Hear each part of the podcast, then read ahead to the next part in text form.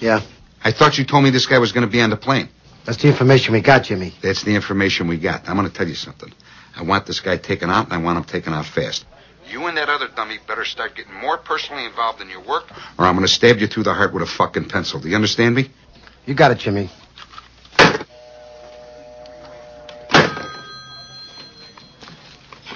Tony. He ain't mad at me, is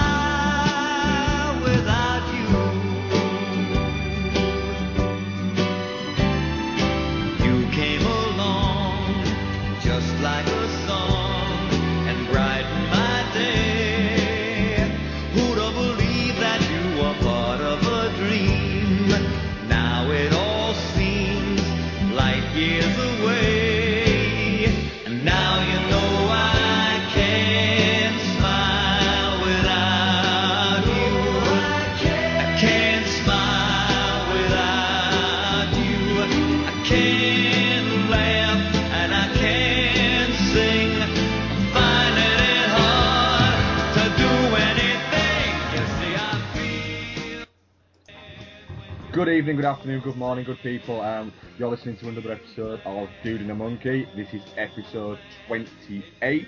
I am Mark Foster, and as always, I am joined by my host.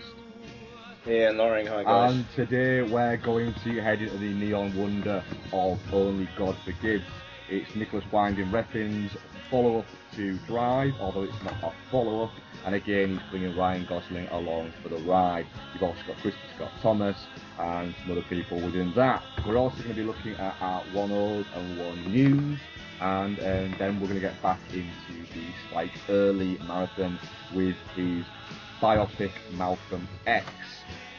Um, as always, got any feedback, to the show. It's dudeandthemonkey at gmail.com, uh, at dudeandthemonkey on Twitter, or at Ian Loring on Twitter, or at dudepod on Twitter. Is there anything you've got to add at the start of the show? Uh, no, no, I don't think so. Um, sorry, I was just looking at. Ooh, blimey, Charlie, That was what me was that? tapping my phone. On my laptop. Blimey. Um, I take it. Have you been through the Dude and the Monkey inbox deleting some stuff? No. Oh, okay. It's just like we've apparently not had any mail at all in the inbox since July the fifth. Yeah, I've not, no, I've not been into it. Okay, considering the amount of fucking. Oh, do you know what? It's because it's fucking spam and shit in there as well. Oh, okay, fair enough. Anyway, sorry. Um, no, I've got nothing. Cool, right then. Uh, I suppose we we might we might as well dive. Um, the thing is, is there, there, there's there's been not a lot sort of going on other than Comic Con shit, really, hasn't there? Let's be honest. Um, we'll dive straight in then, Ian. Uh, what trailers have you been watching, buddy? Uh, trailers, trailers, trailers, trailers. Okay, so yeah, it's been a while since we last recorded. I, I would say if people want to hear our thoughts on the Old Boy trailer, uh, listen to the Pacific Rim episode of 35mm Heroes.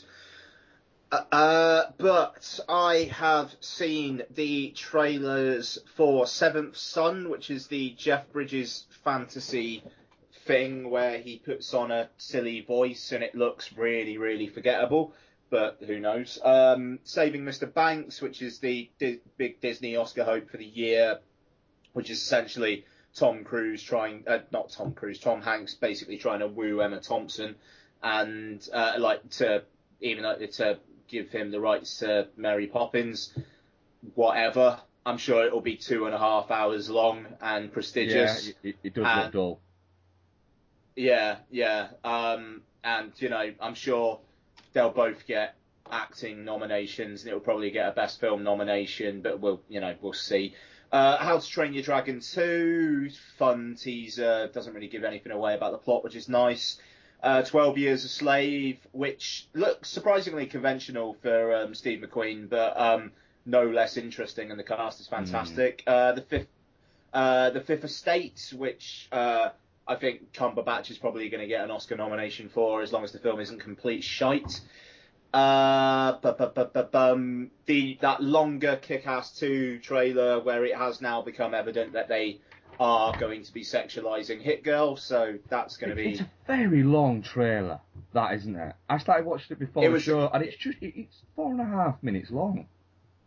Yeah, I mean, it was done for Comic Con. They just decided to release it anyway. Um, I mean, I mean, fair play to Universal. They're they're really really amping up the marketing for Kick-Ass 2. There's already like ads on on sites, and I've seen the trailer quite a lot. Um, so they are they are putting their, their, their muscle into it, but um, we'll see. I, I, I still don't think we needed a sequel to Kick-Ass, but you know, we'll Hmm. see. Um, uh, Red Band for Riddick, which looks like it should have come out in the 90s, but looks fun. I think we've already said Yeah. that before.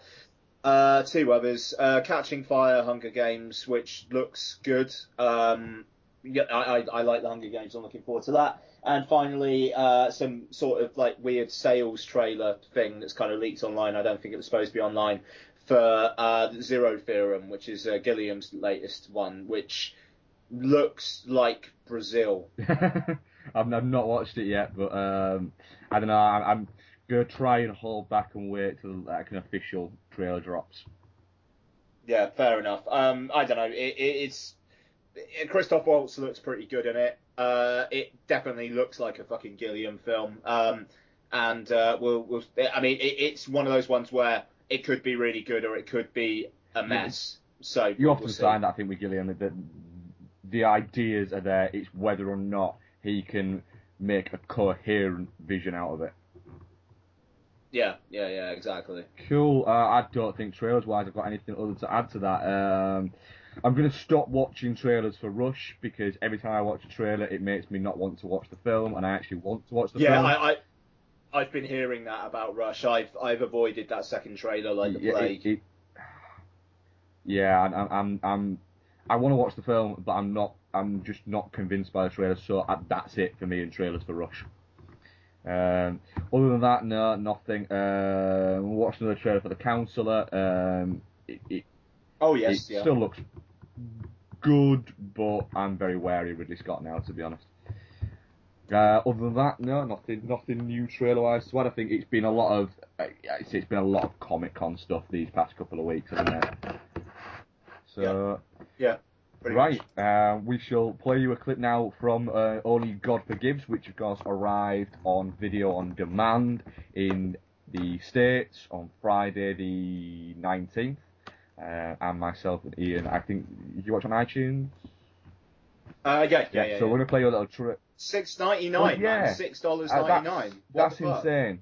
Uh, I mean, we probably have a trailer. Let's have a little. Let's, let's have a little quick conversation about this because that's. It's a very strange idea because I don't think they, they didn't need to release Only God Forgives that early in in American VOD. You know, appointatively two weeks before they released i- i- in cinemas across Europe. So it just it does seem very strange uh, that, that, that they've decided to do that. And then when I looked at it and thought, I thought it was going to be like twelve ninety nine or something like that. Yeah, totally premium Yeah, price. uh, and I'd, I'd have been, you know, I'd have been perfectly happy to uh, have- paid that.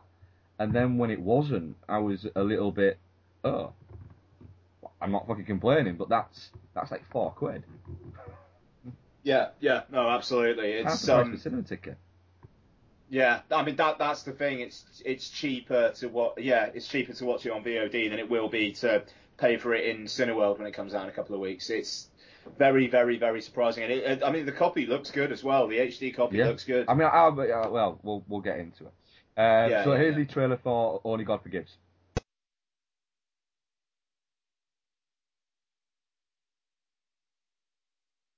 Ask him why he killed my brother. ใครจ้างให้มึงฆ่าพี่ชาย Did you get the guy that did it? It's a little more complicated than that, mother. told you, has he? There's someone else involved. Some cop. You can't go around killing cops anymore.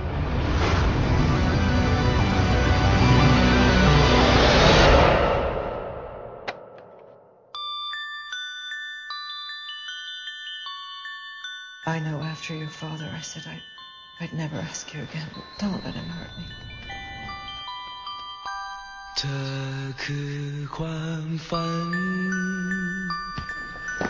Don't worry. I'll find him. And then we'll kill him.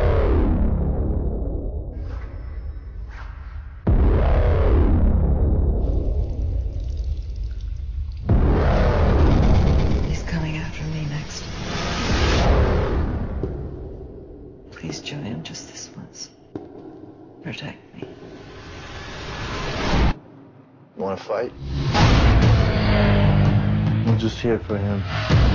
But that's not what she said. What did she say? She said to kill them all.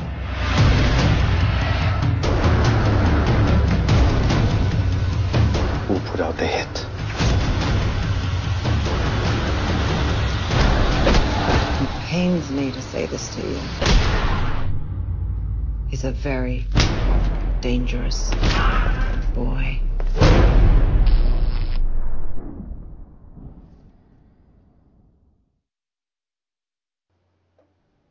You said uh, the trailer for Only God Forgives, which got directed by Nicolas Winding Refn, and he's back teaming up with uh, Ryan Gosling, who two years ago brought us Drive, which I think was both mine and Ian's number one film of 2011. Uh, was indeed It was mine, certainly yes. mine as well. Uh, it- it's an absolute modern day masterpiece. Um, So the big question there was what would happen with Only God Forgives, one of my most anticipated movies of the year. Um, so Ian, what did you think of Only God Forgives? Yeah, so I mean, I, I came to Only God Forgives slightly wary because you know the the reaction out of Cannes had been generally poor, even though Peter Bradshaw had given it five stars in the Guardian. So you know it, it wasn't universally poor reaction, and I I, I mean I I think Drive is a bit of an anomaly in Refn's Yeah. career because you know, an awful lot of his stuff is experimental and it is arty. And I mean, Drive hit some sort of zeitgeist. Its use of music, its use of Ryan Gosling, and you know, and and the cast in general, uh, and the the kind of the genre-ness of the plot meant that it kind of broke through commercially. Um, whereas, I mean, Only God Forgives, it does feel like they've they've they've taken the cachet of Drive, and you know they've basically been given a few million dollars and been told, look, do whatever the fuck you want. It's it's you two, just do whatever Hmm. you want. Yeah, yeah, and and they've made a wildly uncommercial film that does pretty pointedly stick its finger up at anyone who's expecting Drive Yeah. 2. Um, and uh, uh, personally, I, I really, really, really liked it. Um, it's it's a film I, I, I am planning on seeing again on the big screen when it does come out in a couple of weeks because that is a film that I think would do very well in a very dark room with big sound and a big screen, uh, which we'll get into. But um, yeah, I mean, my, my initial thoughts uh, were I very, very much liked it. I can I can understand why people wouldn't get on board with it, but I do think that not a part of not being on board with it well, on board with it is a part of expectation. Uh, Mark. Yeah, um, what I'd say is if you go into um, Only God Forgives, uh, saying, you know, looking at it and saying, oh, great, this is from the director of, of Drive, from the people who brought you Drive, uh, then you're going at it from slightly the wrong angle. If, if, if your Nicolas Winding Refn experience is Drive, and that's it, then this is going to throw you very, very off, off, off course because this is a lot more akin to Valhalla Rising and Bronson than it is Drive. It's it, it very much is an art house movie. Nicolas Winding Refn, like you, you you said it brilliantly with, with Drive, it's a bit of an anomaly in his career. It, it just kind of happened, and it it seemed like there was there was a story that caught his idea, rather than a vision that caught his idea, um, that caught his imagination. Excuse me, um, that that brought it in. So, what it seemed like with with, with God Forgives is he, he was. It's a lot of shots, and he he's got an idea of how he wants it to look. Whereas Drive, there was a more of a story there to tell. I'm not saying there isn't a story with Only God Forgives because I think there is. I think people, I've seen a lot of that that there's no story there. And when I was watching it, I was thinking, well, there, there quite clearly is a story there. Um, it's you know it's there. There's a story there. Um, so that I found that a little bit a little bit strange. But it, it, it certainly is. It shows that Nicolas Refn has no care or concern or anything about commerciality at all. He doesn't care if his films are make money. Uh, I think he, he he- he doesn't even really care if people don't like them. Not saying that I don't think that he, I think he likes the fact that people do like them, but he's he's going to make a movie as he as a vision as he sees it and how he wants it to be. And if people like it, brilliant. If they don't, he doesn't care because he knows that there will be probably a smaller group of people that will like it. And I mean, he's he's already said in interviews he doesn't he doesn't mind if people hate it. He's he's just a guy who he wants people to either really be into his films or not connect with them Mm. at all. But to not have any kind of reaction is the worst. yeah, exactly. I mean, It, it, it's it's the Lars von Trier school, even though the, tho- those two. It, it's weird. Those two have a kind of a similar kind of relationship with critics and the and the audience. I think, even though apparently they don't like each other very much. Uh, and, and I mean, it, it, it's it's the same. It's the middle of the roadness. It's the Shawn Levy reaction that they are. uh, They would not be happy yeah, with. it, it, it's. I I mean, I, what I would say there is I, I absolutely fall into the, the category of I'm completely on board with everything that Nicolas Winding Refn does. He is he's not pushed out anything that I haven't quite simply loved, and I adored Only God Forgives. Um, I was I was less apprehensive, I think, than, than than a lot of people seem to be after all the bad negative reviews, because my view was it was, do you know what? I I I, I don't really care that much if other people don't like it. I, my my only thing was I have a bit of a I, I have a bit of a, a low tolerance for people basically bollocking around like with with pretentious material. Even though I mean I suppose my uh, my thoughts on a field in England could cer- like uh, might have some people saying oh really, but it. it it, you know, but I, I, I don't think that film was pretentious. I don't think Only God Forgives is pretentious either. I think it's got a wicked sense of humour about it, while also being incredibly dark. And it, it, I, I, I don't know. I mean, the, the, the, I, I, I was just more worried because I kind of thought, oh shit, if this is just 90 minutes of Refn just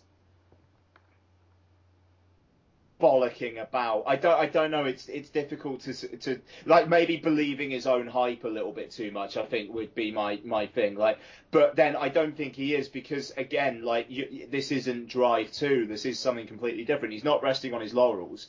He he's.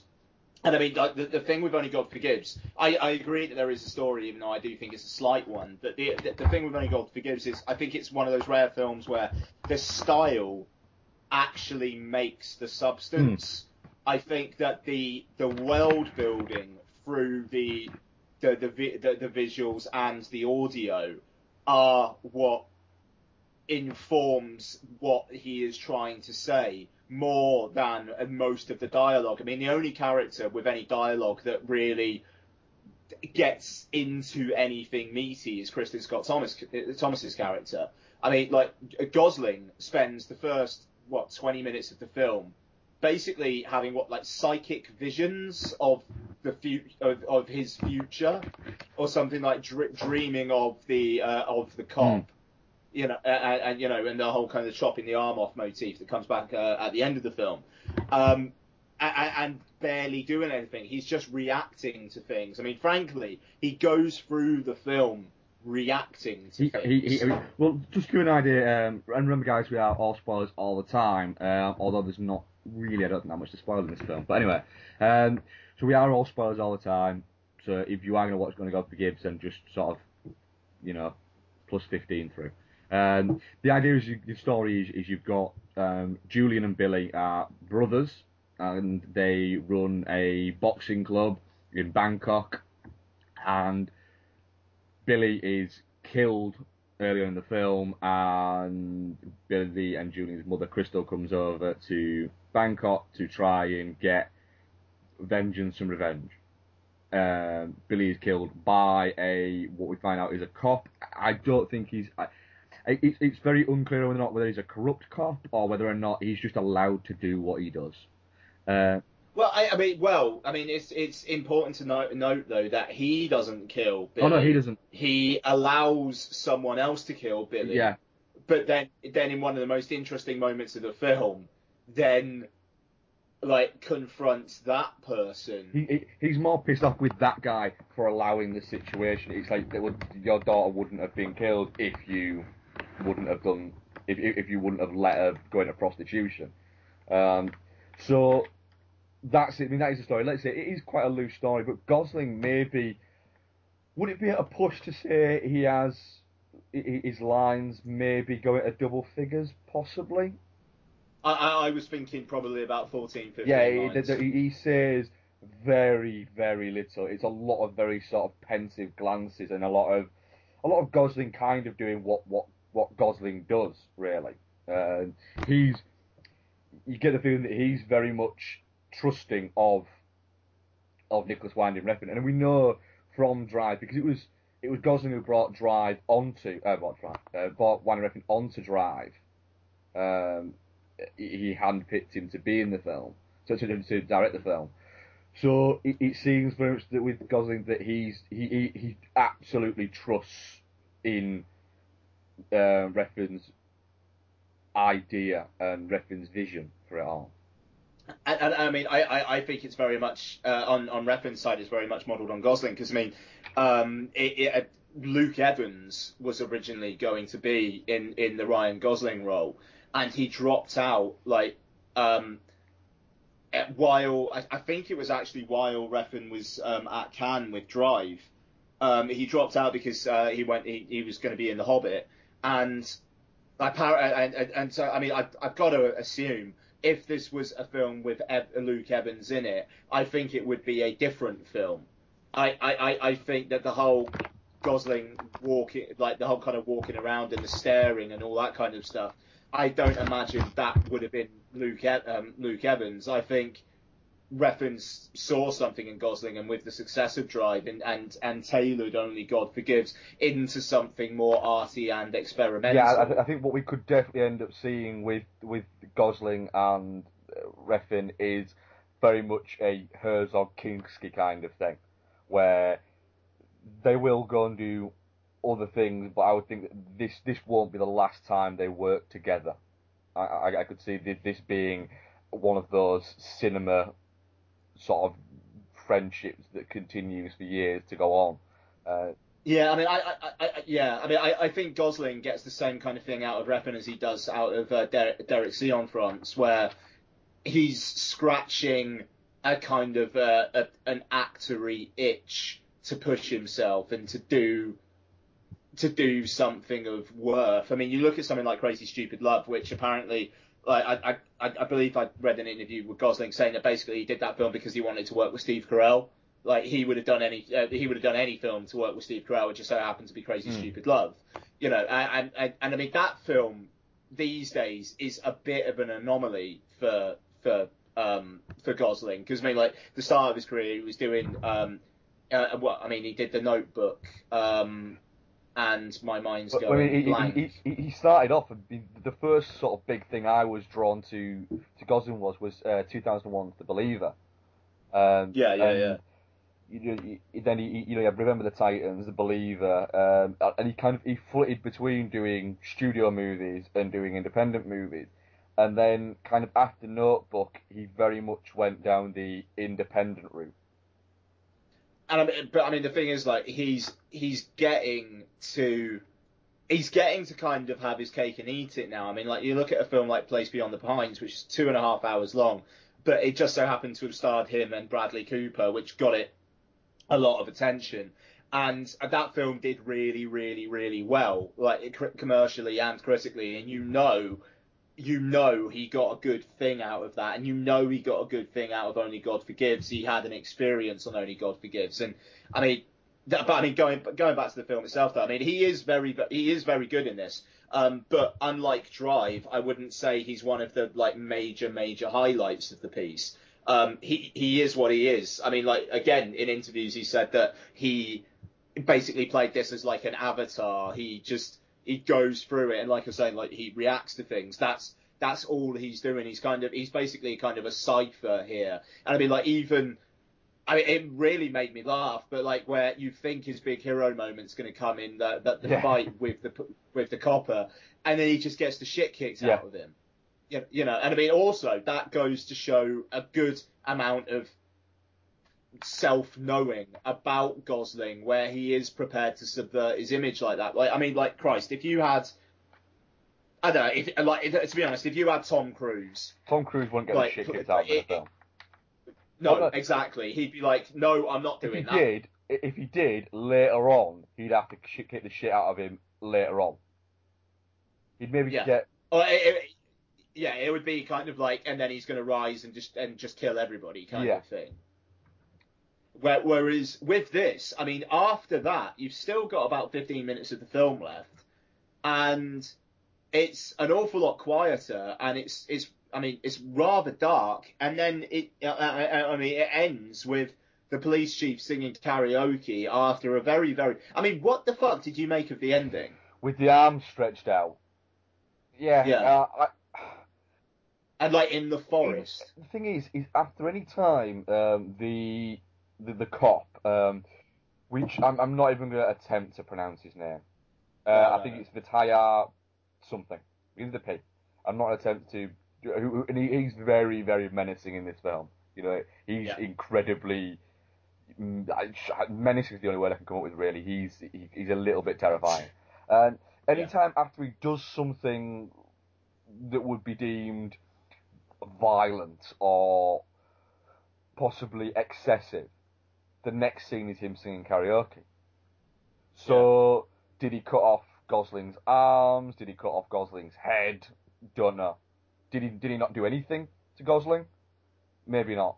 Don't know. It's very much Refn wants people to make their own decisions about what, what what happened there. He's not he's not bothered about a resolution. Uh, it- it- Yeah, I- the, I the, the, the, what you've seen is, I, think Refn has this thing where he doesn't want the whole story of his film to be what you've seen. He wants he wants everybody to make up other bits of it and to piece together the other bits of it to create their own film. The, what you see is what he's showing you and saying, this is this is the story. Now you you interpret the film and make you make the film out of it. I mean, I, I, uh, to be honest, I mean, I, I was just assuming that it was it, Gosling's character basically giving himself up to it, just like you know his maternal uh, uh, maternal influence is killed off, and like that kind of uh, hold over him i- is taken away. And I mean, like he he does seem to have quite a bit of. I'm not sure if I really want to do this throughout the film, and then once his mother is gone, he's kind of free to make up his own mind, and his own mind chooses to have his arms cut off by the by the copper.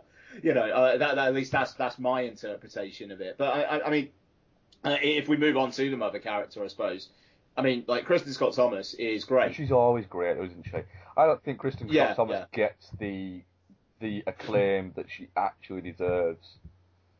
I mean, she gets she gets No, a I lot mean- of acclaim, but she she very much made a decision at some point in her career to go, I'm going to do whatever films I want to do And basically, that is I'm going to be in French Yeah. films. because she speaks fluent French.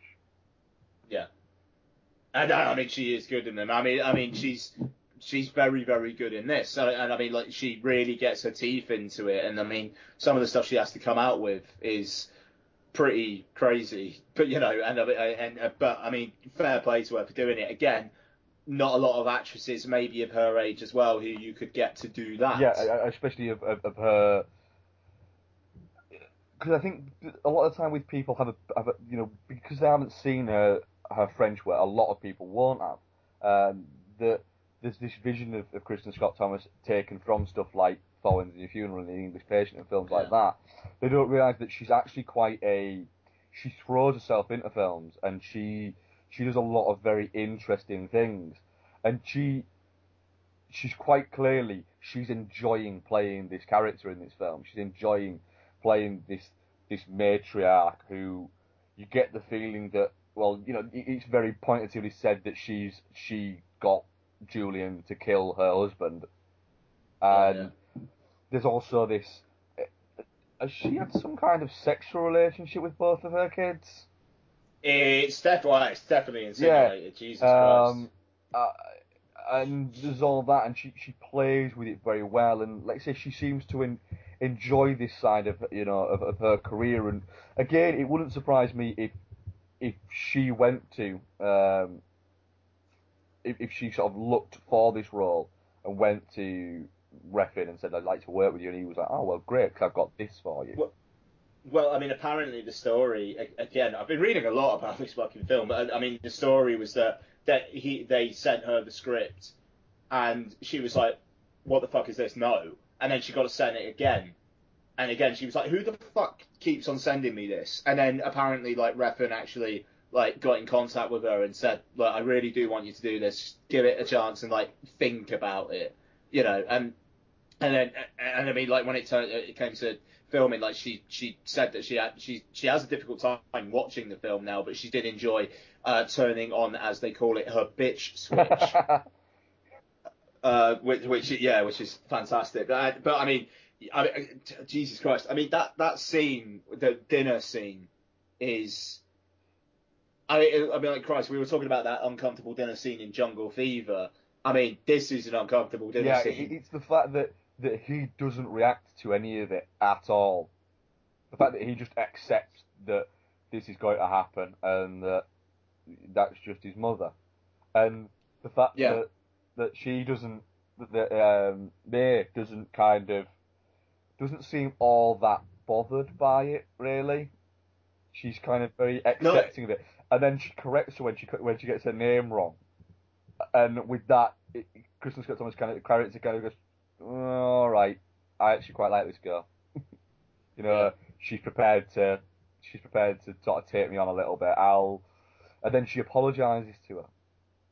Uh, but also she makes it very mm. very known throughout the film that she doesn't seem to really like Julian. Yeah, yeah, absolutely. Uh, yeah, I, I, thought she was she was incredible in this movie. She's just so.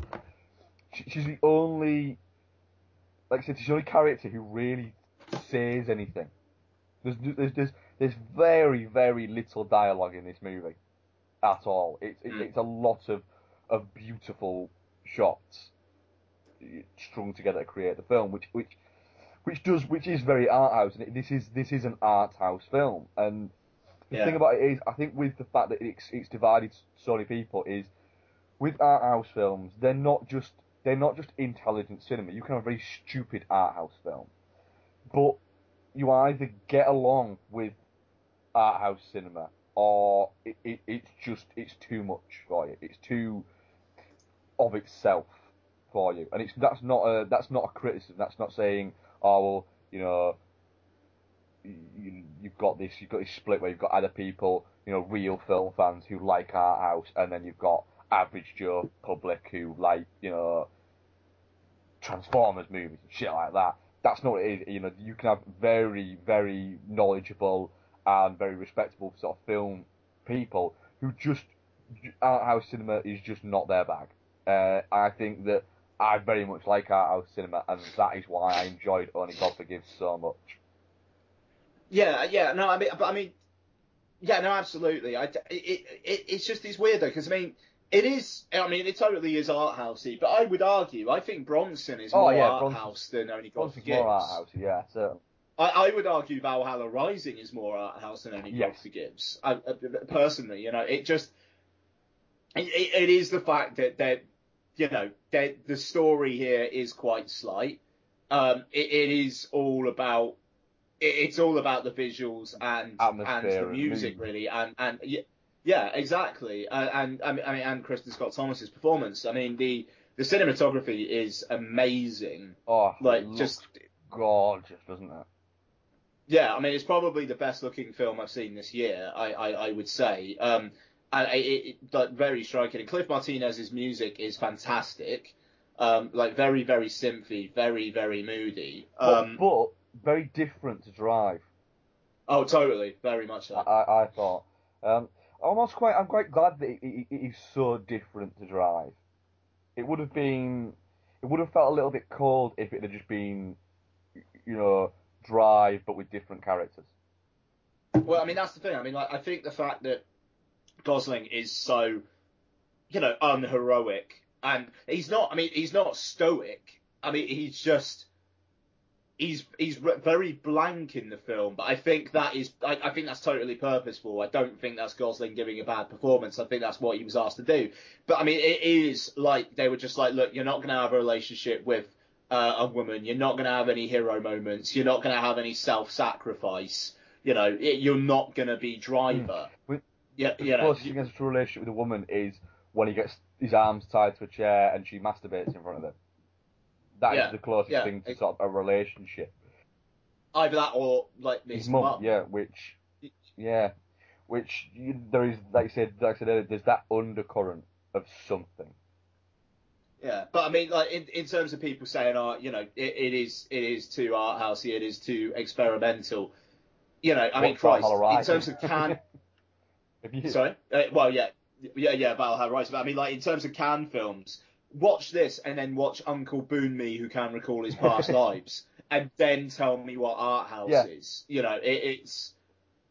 I, I, I, I, I think it's interesting, and I think it, it, in terms of other people, I think that's maybe a bit too lazy a complaint.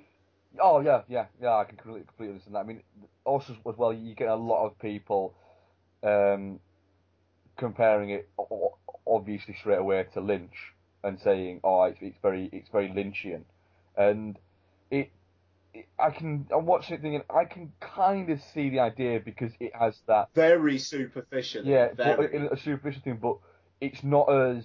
Uh, this is more paced than, than, than Lynch. Lynch is quite. When Lynch goes full fucking Lynch, it, he's very. It's very visceral, um, and it's very aggressive and attacky when Lynch goes full Lynch, and this Yeah, this isn't. You know, the, the it's quite brutal in parts, but it's not. There's no like crescendos at the at the brutal parts. There's no oh my god, look at this in terms of the music. It still stays at that very pacey and very kind of it, it, it stays on one sort of mood level. It doesn't try and amp up attention. You know that stuff's gonna happen. It's like when he slits the guy's chest open and his ribs snap open.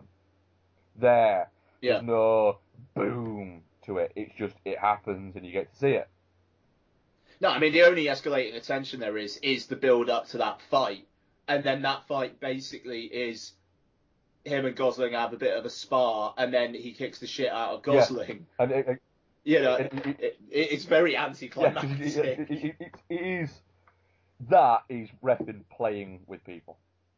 And Yeah, totally. the whole thing, It- I think, yeah. I think is, is going, just sort of sitting down and going and doing a film, and then putting it out there, and people are going, "Oh, this is very different from Drive, isn't it?" And Refn going, "Yeah, it's a different film." Yeah, I mean, I, I, I- mean, I, I'll say, I mean, I'll, I'll bring this in slightly, I, I- you know, because I saw The World's End yesterday, and you know, The World's End and Only God Forgives are not two films that you can compare, but I'm going to try to in a way.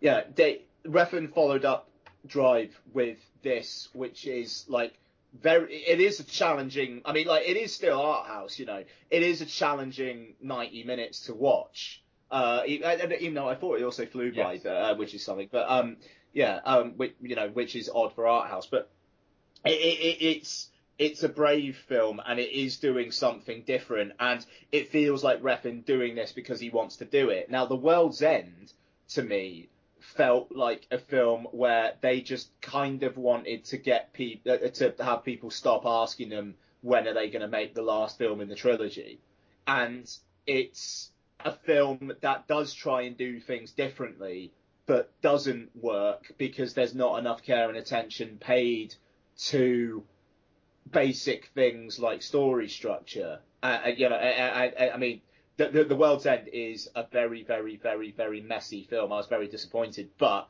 um, Only God Forgives is a film where every single moment has had the utmost care taken with it. It absolutely is what Refn wants to and Gosling what they both want to do all the way through, and they're making it because they want to make it, not out of a sense of obligation. And that's all good with me. I can't complain with that at all. You know, I look forward to see. That's the thing. I look forward to seeing what Refn and Gosling do together again. Whereas I hope Edgar Wright and Simon Pegg and Nick Frost never work it together again. Ooh, that's a that's a very uh, that's that, that's a very damning verdict on a film. I, um, I, I mean like I mean like uh, speaking briefly about the World's End, three out of five. I laughed enough, um, but the the beginning is shoddy. The end is a piss take, which feels like they just didn't know how to end it, and so they just wrote it in five minutes. I mean, the the ending, I think Edgar Wright should be embarrassed of. I think they all should be embarrassed of it, actually. um, it's got moments in it which, which are, you know, very very funny, and they are very sharp, and they are very smart. And Eddie Marsan and Paddy Considine are doing great work with not a lot. And Nick Frost is actually very solid in the, in the acting as well. But it, it, I mean, Simon Pegg's not great in it. He's got he's got to do more dramatic stuff, and he's not a good dramatic actor. And I just I to be honest, I feel like Simon Pegg is weighing is weighing Edgar Wright down, and you know, and, and now that he that, that they're all free of each other, I, I, I think it's going to be all the better at least for Edgar Wright. But anyway, the the point. I mean, but I, I I hope there was a reason for bringing up the World's End in comparison with Only God Forgives. It just only got after Only God Forgives, I was on a real high and I was thinking, you know, collaborators, yes, old teams getting together and working again, yes. And then I watched the World's End and it was kind of like a fart in an elevator for for reasons. Um, but I mean, Only God Forgives is great, and I, I, I really do hope they work together yeah. again. I, I, I, think we're probably pretty much finished on Only God Forgives because it's not one of those films. I think there's a lot to talk about with it, but there's not a lot of story to get into, so we've not really mentioned the story that much because although I think there definitely is a story there, it, it, like you say, it's very loose and it's this happens, this happens, and this happens. Um, I, I, think it's more about atmosphere oh, yeah, than with, it is about without, story. Without question. Uh, it's not going to be a film for everybody. Um, and if, if somebody says to me, oh, uh, I didn't like it, I thought it was potential shite, I'm not going to disagree with them and say, well, I, I, I don't think it was, but I, I will say, well, that's cool, but I, it, it completely got me from the opening to the end. I was absolutely enthralled by it, and I will be going to see it on the big screen as well because I think that I, am not one of these people who, who, thinks that every film needs to be seen on the big screen. Some don't, but I want to see this on the big screen. Yeah, I very much want to as well. Double bill with The Conjuring in a couple of weeks' time. That sounds like a good Saturday. Yeah, so I, am very much looking forward to going to see Only God Forgives on the big screen. It mm. gets a very big, definitely not shit, and I would very be very surprised if it isn't bothering my top ten of the year. Yeah, it'll be. I'd imagine it'll be there or thereabouts in my top ten at the end of the year. I, I mean, I gave it five out. It definitely not shit. Uh, I gave it five out of five on Letterboxd myself because I wouldn't change anything about it. Uh, is it my favourite film of the year? No. Uh, I do like The Place Beyond the Pines more, even in terms of Ryan Gosling films this year. Um, but it, it is a very, very strong piece of work by Refn and Gosling mm. for sure. Also, as well, I'd like to add that you, I'm guessing you can hear more of your thoughts on The World's End on 35mm Heroes this week. Uh, yeah, Jord and I will be doing a full review. Jord liked it. Uh, we're recording it tomorrow, so we haven't recorded yet. Jord liked it, so um, it, it's going to be a bit of an argument.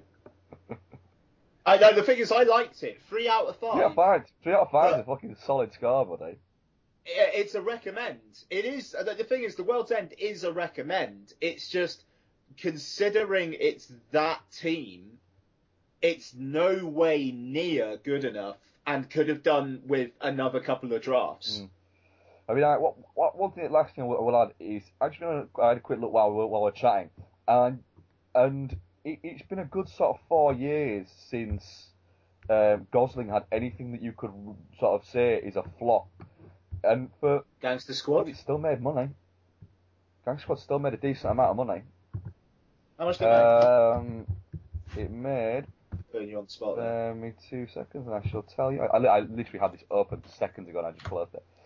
It made uh, over 105 million on a 60 million budget.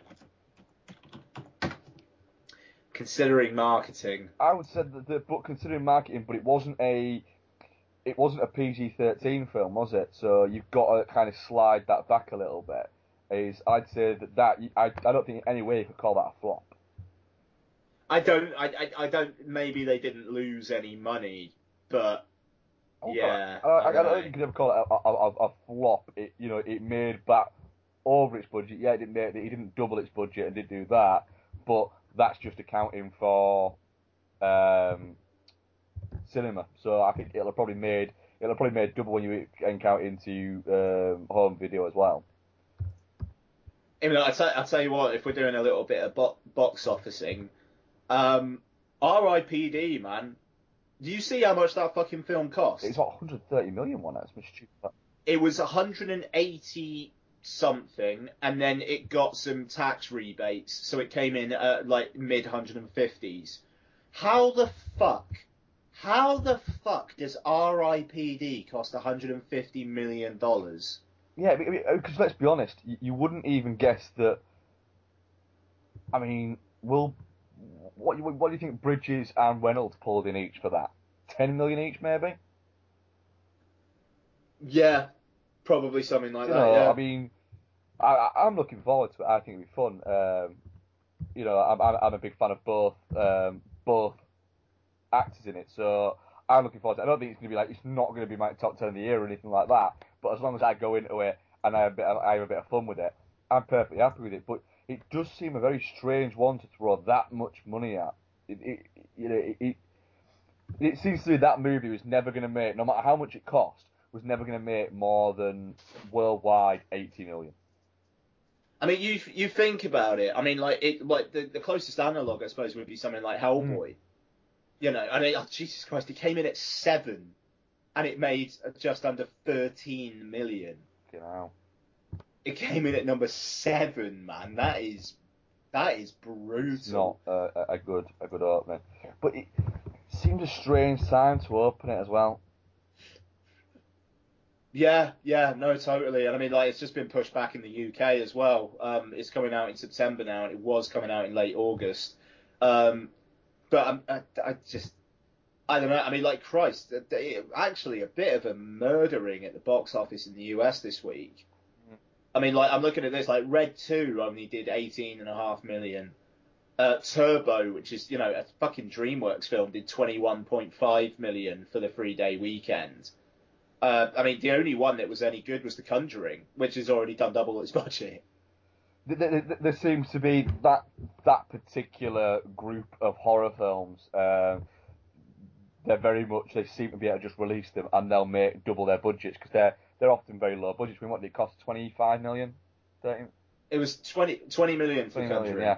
You know, for a horror film that you're going to give decent marketing to and that's got that's got a gravitas behind it because of the filmmakers. You know, within that that group. You know, it's not fucking. Hmm. It, it's you know, it's not being directed by a triple Oscar or anything like that, but it, it can tag on something like you know from the people who brought you Insidious, which which made money. Uh, you know, Yeah. you you've got that. You're easy going to pull in your 20 million. As I, yeah, no, I mean, uh, good on Oh, it yeah. though. I mean, like over four, over 40 million weekends. I mean, it's uh, apparently the only R-rated horrors that have ever done um, higher than that, the Paranormal Activity films and Hannibal. So I mean, good on it. And I mean, like the the thing that I'm excited by about The Conjuring is the fact that it literally just got a R rating because it's that intense.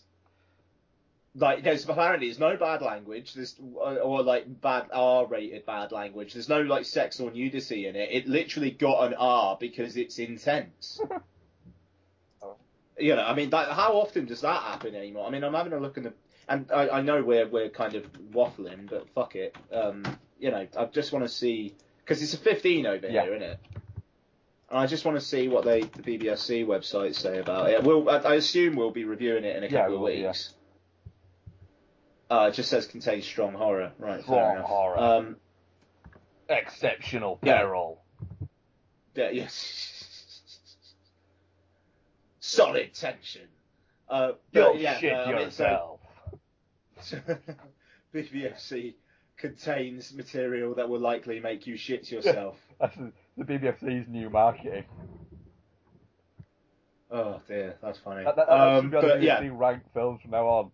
All, horror films, it should it should just be you won't shit yourself and you'll shit yourself. You'll peel your own skin off. nice. That that would be good. That would Cool, be good. right? Uh, Uh, we're gonna play some promos, Bloody hell. um, and then we're gonna get into our uh, one old, one new.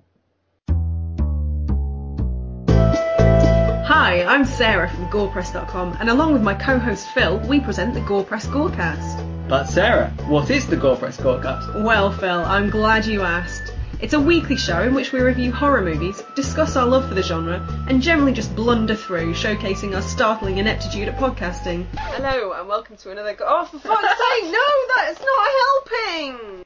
That sounds ridiculously professional. That can't be all we do, can it? It certainly isn't. We also try and talk a little bit about what we've watched recently and selflessly plumb the depths of B movie hell so we can inform you, our loyal listeners, about what to watch and what to avoid. Well, that just sounds dandy. Where could I find such a podcast? Well, Phil, you can subscribe to us by searching for the new Gorepress Gorecast in iTunes, or you can find us at gorepress.com.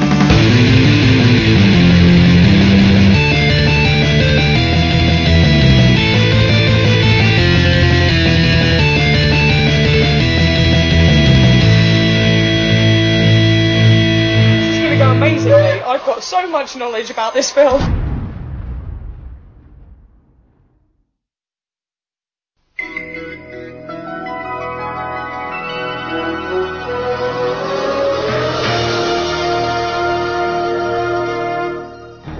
It was a childhood corrupted by endless hours of VHS rentals.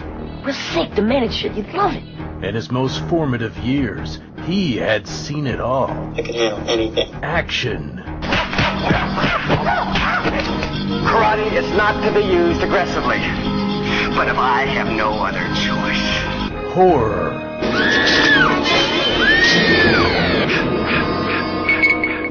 and romance. Now he's decided it's time to go back. For just one more adventure. Humans are such easy prey. Noel Meller presents You're the problem, you little shit. The Adventures in VHS Podcast. Join me, Noel Meller, as each month I take an in-depth look at one movie from my collection of ex-rental 80s VHS classics and speak to one or two of the people involved with making them about what the format means to them. The Adventures in VHS Podcast. Thank you. Have a nice day. Download today from iTunes by searching for Adventures in VHS or visit adventuresinvhs.com. Are you tired of film podcasts where the hosts exist in a constant blissful state of agreement? I mean, the main the main characters are two of the dullest main characters I have ever encountered in any film. Well, you're in luck. Let me introduce you to Chinstroker and Punter. One is an ex-film student with a penchant for David Lynch and art cinema. The other is a man on the street. Listen in perplexed and horrified terror as we tear apart one film a week. It just really It's not isn't. visually striking. No. Just just getting confirmation. It's just in English. That's the third time though. I mean, am I, is this on? You can find us at chinstroker So come and share the victory. If you could fuck any man in film, who would it be and why? My answer is Lance Henriksen. Oh! You wouldn't tell. He looks like somebody. he looks like somebody who can keep, keep a secret.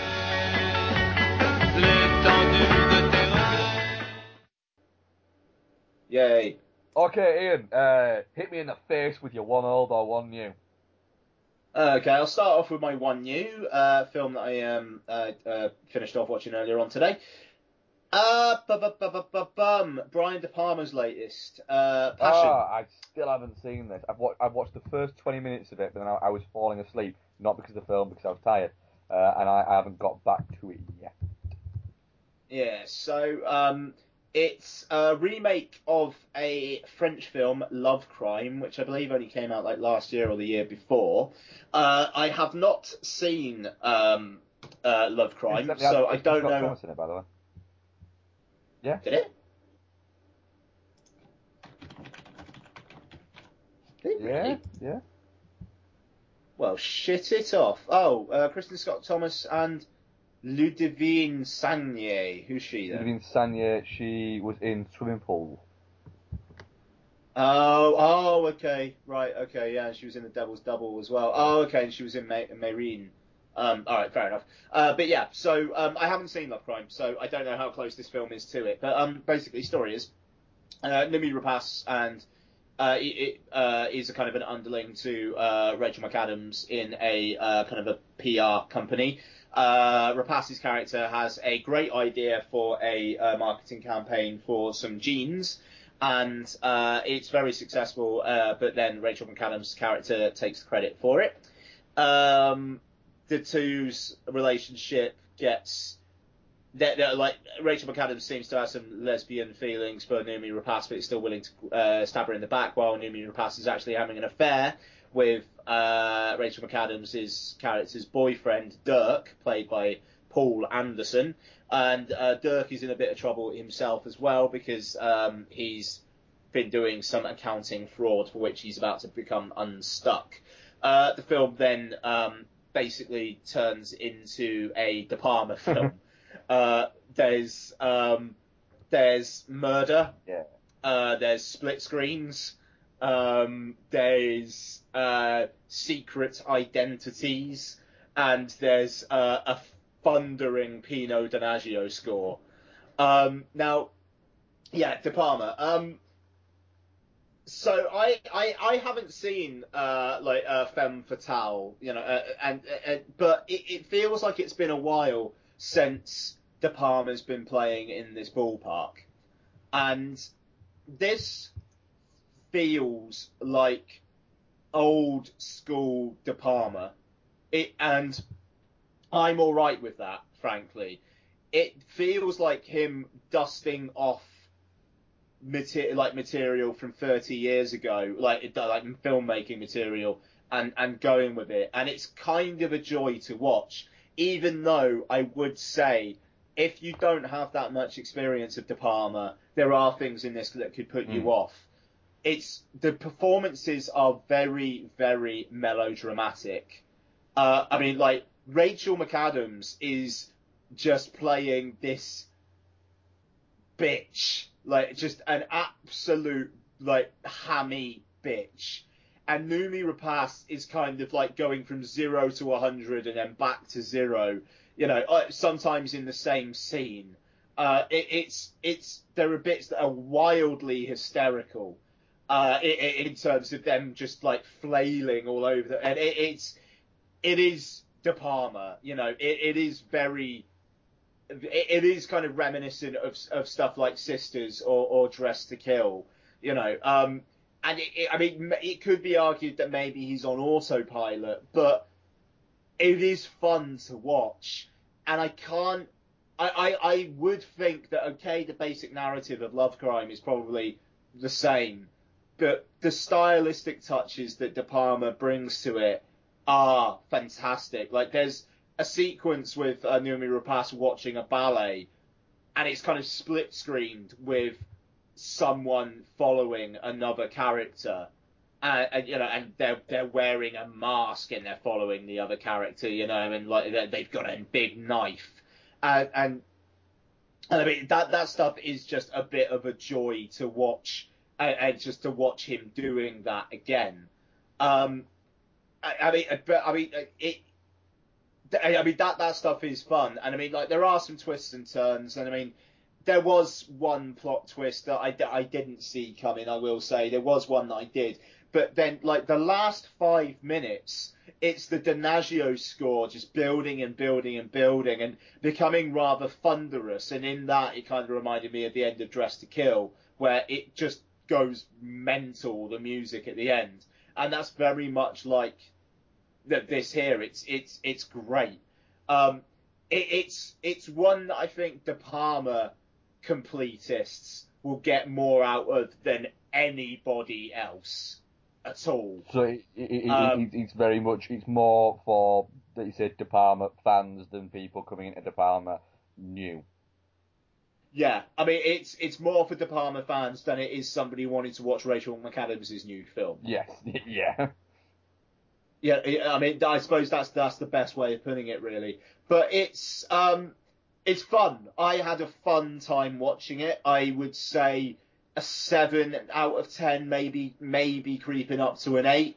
But I think your mileage will vary, and um, I could see I could see some people saying it's one of the worst films of the year or something like that because it is ridiculous. But I think a lot of De Palma's stuff is ridiculous. You know, I mean, fuck me, Dressed to Kill is ridiculous. Body double is ridiculous. But, I haven't. I, ah, body, Body body, Double. I need double to- is to get on absolutely ridiculous, but I adore it. Yeah, that's that's the. It's one of those is passion. Uh, I, Um, I was liking what I saw, and I have seen Love Crime, and I, I, I did very much enjoy Love Crime. Um, yeah, it's different. Yeah, because the, because the thing is, it's like the first half of the film is a it, it kind of basically feels like a direct-to-video mm. thriller, like a slightly erotic thriller. But then there's kind of a change in the film, and then suddenly the lighting, it gets all kind of like gloomy, and there's like the, the wind window shades kind of ref, like reflecting on the wall, like shadows on the walls, and like the, the score starts kicking in more. And there's a section where Noomi Rapace is basically just out of it for about 10, 15 minutes. And it, it, it's, it all gets very surreal. It's like the first half feels like it was probably a straight remake. The second half feels like De Palma just kind of like cracking his knuckles and going like, right, my turn now, you know, and, and, and there, there is a fair bit of joy to that. But I would understand if people thought it was shit. It's, uh, you know, I'll probably never watch it again. And yeah, I think 7 out of 10 is fair enough thinking about it, but I had fun. Good. Yeah. Right. Uh, my I'm gonna go with my one new as well. Um, my one new is a film called Coffee Town, uh, which was recommended me uh, by uh, Steve Shooter, who does the Fixated On podcast. Um, and he, he messaged me on Tuesday night saying, "Have you seen Coffee Town?" And I messaged him back saying, "No." And he went, "You will love it. Watch it." And I thought, right, do you know what? That's enough for me. I'll, I'll, I'll give it a go. If someone says to me, "You will love this film, watch it," I'm always like, "Right, okay, great. I'll, I'll, I'm going to give it a go." So Wednesday night, thought, right. I mean, I got home quite early on from work. and thought, right, I want to watch a few films tonight. Bang, I'm going to stick on Coffee Town. So the idea is it's from the um, the College Humor guys. Um, I have no idea who they are, but apparently they run a um, a comedy website. Apparently, um, you still there? Oh, sorry, I thought I Yeah. lost you then. Right, man. E- e- Everything No, incredibly quiet. Um, I'm li- I'm just the, the, listening. the, the idea is you've got a, a guy called Will um, who runs uh, a website for an electronical company, and uh, he he uses the local coffee shop, Coffee Town, as an office um, because he doesn't like working at home. Because if he works at home, his roommate, who's dying of AIDS, um, has all of these sort of big emotional moments when he's sort of having to do stuff. Um, so he, he, he goes to Coffee Town to to work and it has it as his office. However, the fact is that his roommate is dead. His roommate is no longer alive, yet he still goes to Coffee Town. Uh, the guy who works at Coffee Town, who runs Coffee Town, Sam, played by Josh Groban, doesn't like him because he's one of those people who uses Coffee Town as an office. Uh, the other idea is, it's almost all set in, in fact, it is all set either in Coffee Town or in the parking lot of Coffee Town. Is you've got his two friends, um, Chad, who's a lighting salesman who works across the road who comes across during his um, company-sanctioned cigarette breaks to see Will, except he doesn't smoke. So what he has to do is he has to get a tramp that sits outside Coffee Town to blow smoke on him to make it smell like he smoked. Um, and then later in the film, he has to actually take up smoking so he can still have these smoking breaks. Um, and uh, the local police officer called Gino, who is basically the worst cop in the world. He's only doing it. He only became a cop to get girls. Uh, to give it an example, he explains that um, that at the start of it, to try and get a girl, he, he goes up to a girl in the coffee shop and says, "Oh, you know, you should be very careful at the moment. There's a there's a drive-by shooter around, you know, and I wouldn't want you to get hurt because you're quite a big target." And his, his idea of picking up women is to put them down and make them feel, you know, like they aren't safe, and that's the angle he can attack. And so Will says, you know, I can't you just lied to that woman. He says, no, no, there is a there is a uh, a drive-by shooter going around. You know, he's he's struck a couple of times. And God, why any of the papers like, yeah, I forgot to report it. and it's just everything he does, he, he just makes him out to be the, the like he, he parks the, the police patrol car across three parking spaces, and he's just he's a he's a terrible copper, um, and that's basically it. It's one of those films where not a lot happens. The idea of the story is that Coffee Town's about to be turned into a Coffee Town bistro, and if that happens, Will will no longer be able to use it as an office because it'll be a bistro rather than an office. Gino tells him that one of the reasons why they're choosing that particular uh, franchise of Coffee Town is because it's uh, in a really low crime rate area. Like no crime ever happens on that street, which is great for him because it means he never has to do anything. Um, so Will comes up with an idea that he and Chad should um, stage a, a fake robbery at Coffee Town. Um, Chad thinks they're actually robbing it, despite the fact that Will and Gino keep on telling him that they're not actually robbing it; they're just pretending to rob it. Uh, and that's basically as it, that that's what happens. That's all that happens. They just talk about doing this fake robbery, and it, it's one of those great films where it is just either two of them or three of them just bouncing off each other and just throwing little one-liners. There's a there's a little two-minute bit between Chad and Gino about uh, washing powder and about how that you now have to use less washing powder. And Chad saying, you know, I, I've never ever poured washing powder in and thought, my God, I'm using so much washing powder. What the fuck's going on? And it's that, and then them trying not to be racist. There's a whole bit where uh, uh, trying not to be racist or homophobic, like Chad explaining that being gay is actually straighter than being straight, and explains it, and it is just the most ridiculous speech ever. But he seems to believe it. Um, and then all the jokes that happen then get piled on top of each other and continue throughout it. Uh, like Chad has this running feud with a, a retarded kid that, that drinks at uh, Coffee Town. Uh, and Gino decides that it, it'd be it'd be fun to see if a retarded kid could beat the shit out of a normal person. and then and, and that kind of happens. But the thing is, is all of these are done in a. In, uh, also, Coffee Town used to be called Browntown, but um, it was decided that, that Brown Town was too racist. Um, and it it it's all this stuff happens, and it's it, you know it it would come across as a bit racist, a bit homophobic, like that. But there's a certain sweetness to it that none of the characters are bad. None of them are bad people. You know, they none of none of them are homophobic or racist. They're just they're just spitballing bullshit to each other, and none of it has any of this meanness to it at all. It's just a really really fun, entertaining throwaway ninety minutes that is really quite sweet. But there's enough in there to make you laugh, um, and the characters are well defined enough to make you actually give a shit about them, and that they're actually quite amusing. Um, uh, you know, uh, Ben Schwartz, who plays Gino, absolutely steals the movie with every scene he's in, just being a really terrible copper. Um, he's also been in stuff like um, he was in the other guys, um, and what else he been in? He's been in sort of Arrested Development and stuff like that. He's done a lot of stuff for Funny or Die as well. Um, so yeah, it, it, it's just a, also, also I'm actually just checking. He wrote the um, De Niro movie Everybody's Fine as well. He wrote that.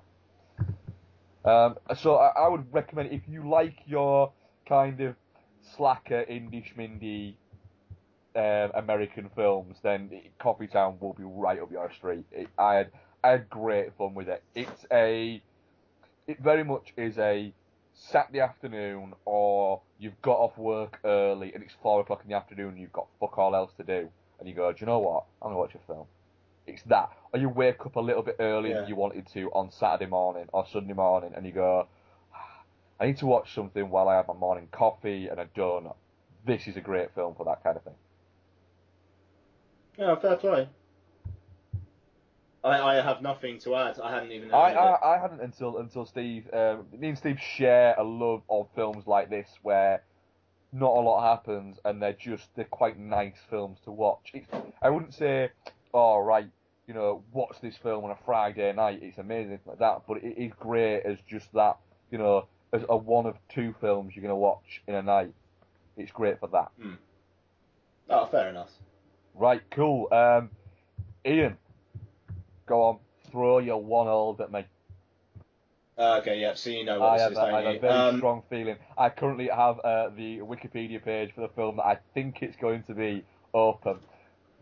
Well, well, it will be because you said on the Twitter feed what we were going to talk Yeah, I about. did a little bit. Yeah. yeah, yeah. Um, which kind of boxed me into a corner You slightly. said we were going to talk about it.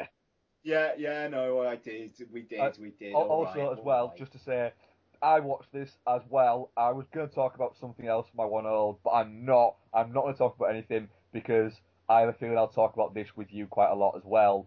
So to save time, my one old was going to be uh, Death Warrant, but I'll talk about that next week. Fair enough. Okay. Okay. Fair I enough. Um. Right. Okay. So. Uh, okay. Well. Yeah. Okay. Hellboy two then. Thanks for spoiling Sorry. that. I'm excited. You fucking. You fucking. Um. Wow. All right. Why don't you start? no, Mark? no, Why- I'll let you start. It's your, it's your, it's, it's, your fucking go, buddy. Blimey, Charlie. Um, um, so yeah, no, I uh, Hellboy two. Um, so I watched. I actually um, finished off rewatching this after we saw Pacific Rim, and uh, yeah, I think it's for me. For me, I think it's Del Toro's best film um, because I have an awful lot of time for his Spanish language films, even though I'm slightly less in love with Pan's Labyrinth than everybody else. It must be said. Um, but the, the the thing that I, I, I, I think is great about Hellboy 2 is that it is a it is the perfect synthesis of him having the leeway to do what he wanted to do after Pan's Labyrinth and turning out a film which is Hollywood and is an action film and has comic book characters, but also still has plenty of stuff that feels personal and it has stakes in it that are more interesting than um, than your average ones. Frankly, it's got more interesting dilemmas. Uh, I, I, and it's also a fantastic looking film. It's gorgeous, gorgeous color palette from Guillermo Navarro. Uh, but yeah, I, I, I, I think it's a terrific time.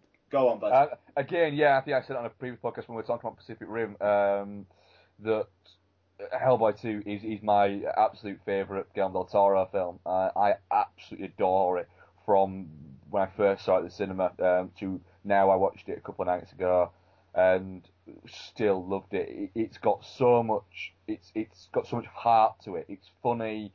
It is a blockbuster, but it's it's so intricate and so there's every every little sort of minute bit of detail has been thought of from billboards in the background to little sort of little bits of dialogue and you know when you go into the troll market there's so many little things going along and you can tell that Del Toro uh, has designed every single inch of that frame there he's drawn gone, I want it to look like this, and there you go. And they've gone, yeah, well, it looks no, I want it to look like this, I want that bit there. And he, he he's put mm. everything into it, and it, it, it's it, it's it's amazing the fact that that somebody you know with that kind of vision has decided to go, do you know what, I want to do this. And that it's very strange when you've got, like you say, his Spanish language work that you know that my favourite film would of his works would be a big budget sequel, a comic book movie sequel. But it is Yeah. because it is so wonderful, and you've got such a wonderful character, and it, it's a lot of fun as well. You've got such a wonderful character in Hellboy. He's quite a, a dynamic character. You know the fact that you've got the great scene where um, uh, oh, what's her name? Selma Blair. Uh, Liz. Oh, uh, Liz. Uh, where Liz um, tells him to get away from the window because she's about to do a fireball thing, and he purposefully paces himself in front of the window, and then you have him falling backwards out of the window in slow motion to Travis of all people, uh, and that just shows that Del Toro is is only interested in having fun and what he wants to show, um, and it's just the falling out and then the fact that it all starts to to backfire. I mean, one of my favourite lines in the film and portions of the film is the the hell Hellboy. And he's like, "Yeah, I know I'm ugly," and Yeah, it's yeah, just yeah. wonderful. Um, go, go, you go again. Yeah, no, no. I, mean, I was just uh, just kind of agreeing with that. To be honest, it, it's um, yeah. I mean, I, I mean, moving on from uh, that kind of stuff. I mean, like the the elemental, the tree. You know, the the the dilemma with that, and then like the. I really like the ending of that scene, just how fucking bittersweet it is that you know they had to kill it, but then like all the kind of the greenery that's growing a, a, around and just how how nice that is you know, it, it, it the, the way the film mixes light and dark, I think, is really interesting. I mean, later on as well, you've got the um, the, uh, the the the little guy who actually made the Golden Army, and like he is quite a funny character. He's he, you know he's quite an odd character. But then you've got like the uh, the Angel of Death as like it, with him interacting with him in the same scene, and it's like the tone, the, the the mismatched tone is so odd, and yet somehow it works. I mean, one thing that slightly annoys me about the film, actually, I will say, even though I I, I actually think it's a five out of five film, but one thing that does slightly annoy me is the fact that there is quite a lot of stuff set up here for another entry. And I mean, like that, that's the kind of thing that I criticize films for. So it, it's only fair for me to bring it up here. You know, I mean, like, the, the I mean, the, the ending is a little bit of a setup as well, but I mean, like, it's kind of more of a, a sweet comic moment. Um, but know, the, the the whole kind of like Hellboy basically he will bring around the apocalypse. Even though I love the, like the decision Liz has to make about like you know, is it humanity or him? And it, it's him that she she decides, and then the angel of death saying, "You're the one who will suffer worst, uh, uh, most of all." You know, it, it's all that kind of like that setup, which is yeah, it, it's really interesting. It's really good, but it's also stuff that's in the third act, and it is. You know, even when they made, made Hellboy 2, I have to wonder whether they actually thought they were going to be able to get away with a Hellboy 3. And the amount of setup that there is, you know, even like things like um, Krauss, um, say, uh, like saying, um, you know, I got in this state because I um, I love the wrong w- person or something, and, and he says, but that's a story I'll tell you another day. You know, it, it, it, if, if things like that are annoying. Um, but I mean, it, it, it just everything else in the film is so good. I mean, like the the, the Barry Manilow Oh, stuff that- is amazing. it's, it's, it's a great little. You don't expect it in, in a movie like No. this for there to be to, to have essentially your comic book hero and his essentially like his sidekick um, getting drunk and singing a Barry Manilow song. Yeah, yeah, exactly. I mean, it's it's it's a great moment. I mean, like the how long Del Toro spends on them doing it as well. Mm. It, I mean, like it's not just like the chorus. I mean, it's like a full fucking verse as well. Uh, it, it's it. I mean, it's fantastic. Um, and I, I I mean, just the, the, the mix of the, the practical and the CG is absolutely spot on. I mean, they seem to use practical wherever possible. You know, uh, just use CG for augmentation, which is what CG should be for, frankly. Um, it, it, it just, it's a really, really wonderful film that stands up insanely well. And I mean, you compare Hellboy 2 to Pacific Rim, and I think Pacific Rim does get a bit more disappointing because it it does I mean, it that does to me feel like a film that Del Toro wanted to make, but it's not. It's not a film where Del Toro kind of got carte blanche, and I don't think he ever will again. That's that's the. I I I mean, unless he works on a really really low budget, I don't think. I mean, maybe Crimson Peak perhaps, but I don't think he's ever going to get that freedom again. He's never going to get 60, 70 million dollars to do what he wants to do. He got it with Hellboy Mm. 2. And I mean, like, what what was his reward in terms of box office? it was, Um, it was it cost about 85, and I think it pulled in 160 odd, so it did double its budget. Yeah, but I, I like that's. I mean, the thing is, I remember very, very specifically that it came out the week before The Dark Knight. Well, funnily enough, as well, I remember very specifically it came out on home video in the UK. It and Dark Knight came out the same day because I bought both of them God, on the same they? day. Yeah, I, that that is. I mean, the, the thing is, they must, surely Universal must have known. They must have. I, I remember buying them both on the same day. I remember going to see them in the cinema week after another, um, and I remember buying them both on the same day when they came out on home video because it was the day I started a new job. Uh, and I, I was supposed to finish at five, and I didn't. I finished at nine, and I still went home and watched them both. Yeah, yeah, I, I yeah, no, that's a good day. Um, I, it just that, I mean, that's a shame. That's that's that's a real uh, that's a real shame. Um, but yeah, I, I, I, I, I think Hellboy Two is is a marvelous, marvelous, marvelous film, and um, it, i- I mean, it is a shame we're probably not going to get Hellboy I Three, but to be honest though, the, the strange thing about it is, is we didn't expect to get Hellboy two. Uh, Um, quite. So I don't know. It, it, it, it's a it's a funny one with Hellboy three. I I don't think we'll get it, but I wouldn't be surprised if a studio went, "Fuck it, let's do it." It it, it Yeah, I wouldn't mean, surprise I- me I- because because they know that you know Perlman isn't going to cost a fortune, and Perlman wants to do it. Del Toro won't cost it won't take a lot to convince Del Toro to do it. It's more Mike Mignola, it's more convincing him and getting a studio to go. Right, there's the money to do it. Yeah, I mean that's the the thing is, I mean it's like this summer in particular, I think is is kind of proving studios right where it's established established safe franchises which will Yeah. make money. I mean, you look at the even slight. I mean, Christ, even like the Lone Ranger, it's not an original franchise, but it's out of the US top ten in its third week. You know, I mean, it's a Johnny Depp film for fuck's sake. It's a Disney Johnny Depp film, and it, it- I mean, it, it basically it is. You know, people complain all, all the time. You know, all it is is sequel, sequel, sequels, blah blah blah. Well, yeah, They are what what makes money. yeah. And they go on, sorry. No, go, Sorry, go on, sorry. I was, I was interrupting you. That's. Yeah, they- they are, they are what makes money, and they are what actually funds the smaller films that they, these same people clutch to their arms so much. They they are. You wouldn't get. I mean, Christ, you wouldn't get Fox funding Fox Searchlight if it, you know, if in, in part of it, if it wasn't for the X Men films.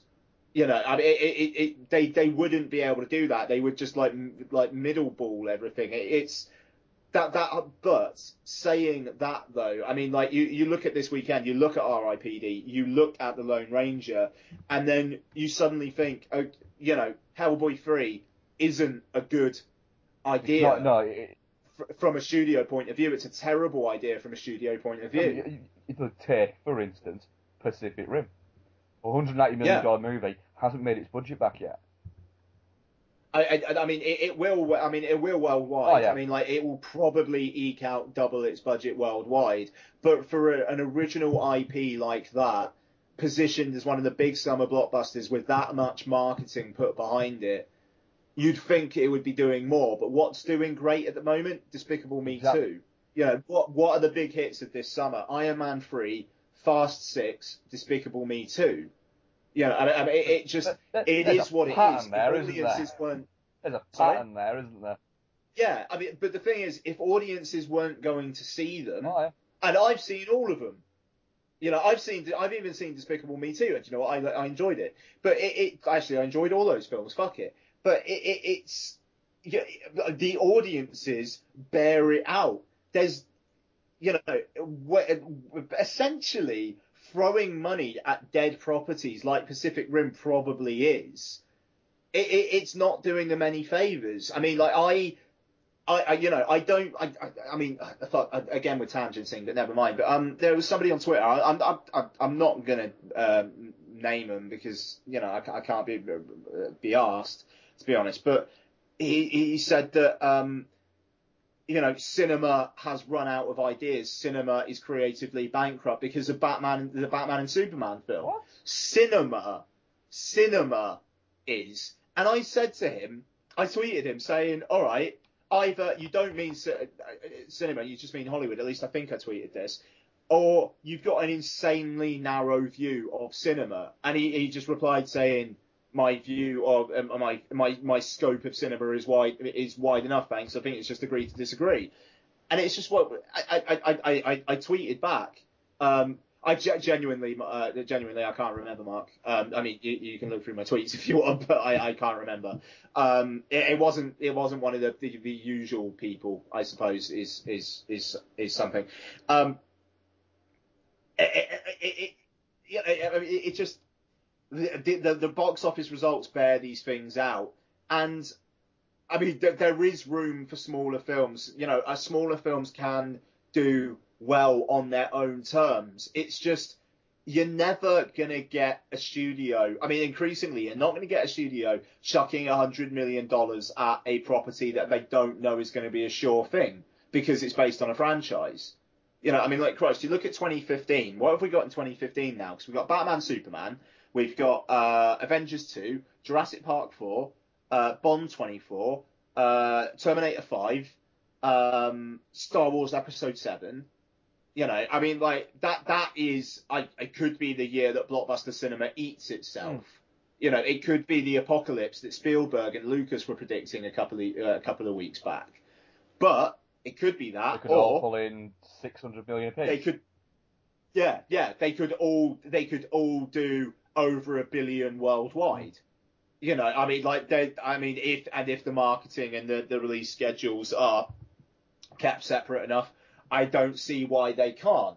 And i mean it it it, it, it i don't know it just like you would not get the smaller films and there are still plenty of smaller films there are you know out there. Vod is opening up the range of smaller films that people can see. All right, they might not get to go to their local cinema because their local cinema is playing 10 showings of Man of Steel a day. But what, what but they could still see it. What, what Hollywood are doing is a similar thing, a, a little bit to an extent, as what supermarkets do, for instance.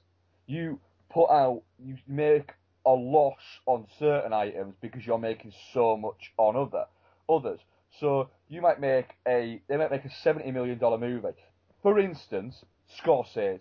They might give Scorsese eighty million dollars to make a movie, knowing that he's probably not going to. You know, th- th- there's a possibility that that film, as good as it is, might not do 150 million. You know, that is Yeah. a possibility. But you give him 80 million because you've already had X film on a budget of 200 million, make 500 million. So you can use Yeah. that, and that way you can kind of, you know, artistically in your in, in the studio's mind can say, right, well, yeah, we did release three sequels and we did release this terrible movie, but we also released this Scorsese movie, and we also gave 30 million to these three new filmmakers.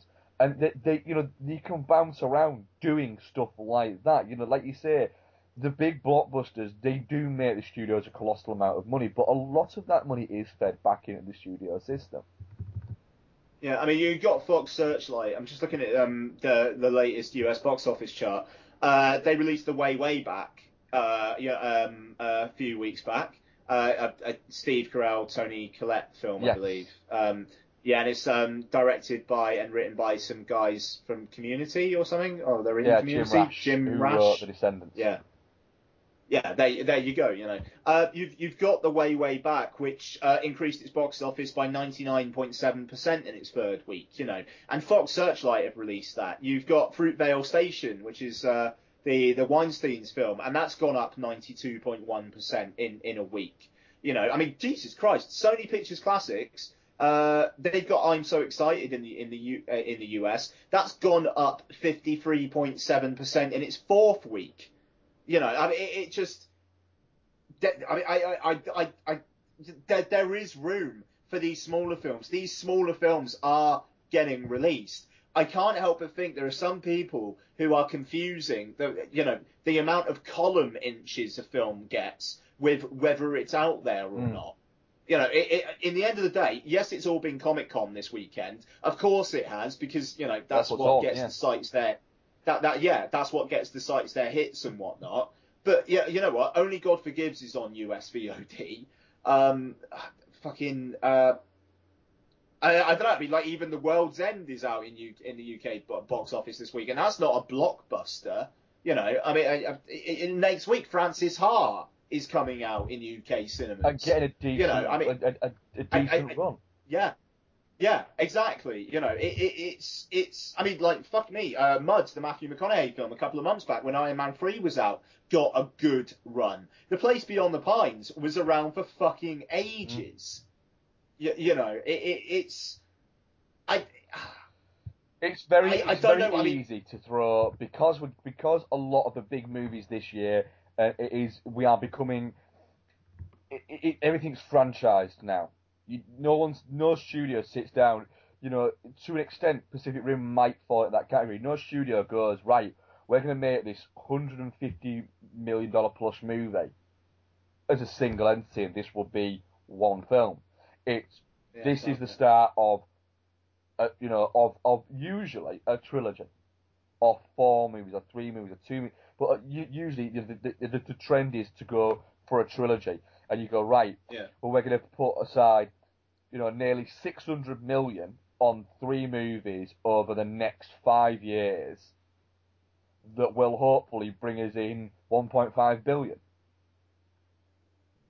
Yeah, yeah, yeah, yeah, exactly. And and with that money, yes, they they they will fund more superhero movies. They will fund, you know, I, I mean, like the, I mean, and the whole criticism about superhero movies, it's just, it's the in thing at the moment. It will probably, it will probably blow itself out. I, I mean, then again, you look at Marvel, and by the way, are you okay for time? Yeah, I'm cool. Yeah, okay, cool. I mean, like, you look at Marvel, and yes, these are all comic book movies, but I don't know. It, they they all seem to be fairly different in what they are. You know, I mean, like Guardians of the Galaxy. I I, I read some um uh, uh some descriptions of the teaser footage they showed at Comic Con, and that sounds like that it's James Gunn just like basically having a laugh and taking the piss, but with a huge budget. You know, I mean, the Iron Man films, it's all about Robert Downey Jr. Thor, it's you know, gods fighting each other. I, I don't know. It, it, it, I mean, Ant Man is going to be a man who can shrink himself, but you know, it, it there there is variety even within. I mean, within superhero movies, you've got the Dark Knight trilogy. You you, know, you've got Man of Steel. You, I mean, Christ, in a way, you've got the Hellboy films. There is variety within the superhero movie genre as well. And to be honest, I think that's that's also a reason why it hasn't blown itself out Yeah, I mean, yet. it- and like I say, it will one day probably, but not will. yet. I, I think it will once we get to the point of where you've got when you get to the third Avengers movie, and you've got the Batman and Superman movie, and you've got all that. You know, the, I think once you get a run of three or four that aren't very good, because that is the one thing that people forget or seem to ignore is out of this current wave of superhero movies that we've had for maybe the past decade, would you say? Um, sure. They've not been that many. There have been them, but the the percentage of good versus bad is very much towards the good scale, and there have been a couple of exceptional ones within that as well. So I think once it starts going back up, and for every good you get a bad, and once it starts leveling out like that, that's when it will really start to cave in on itself a little bit.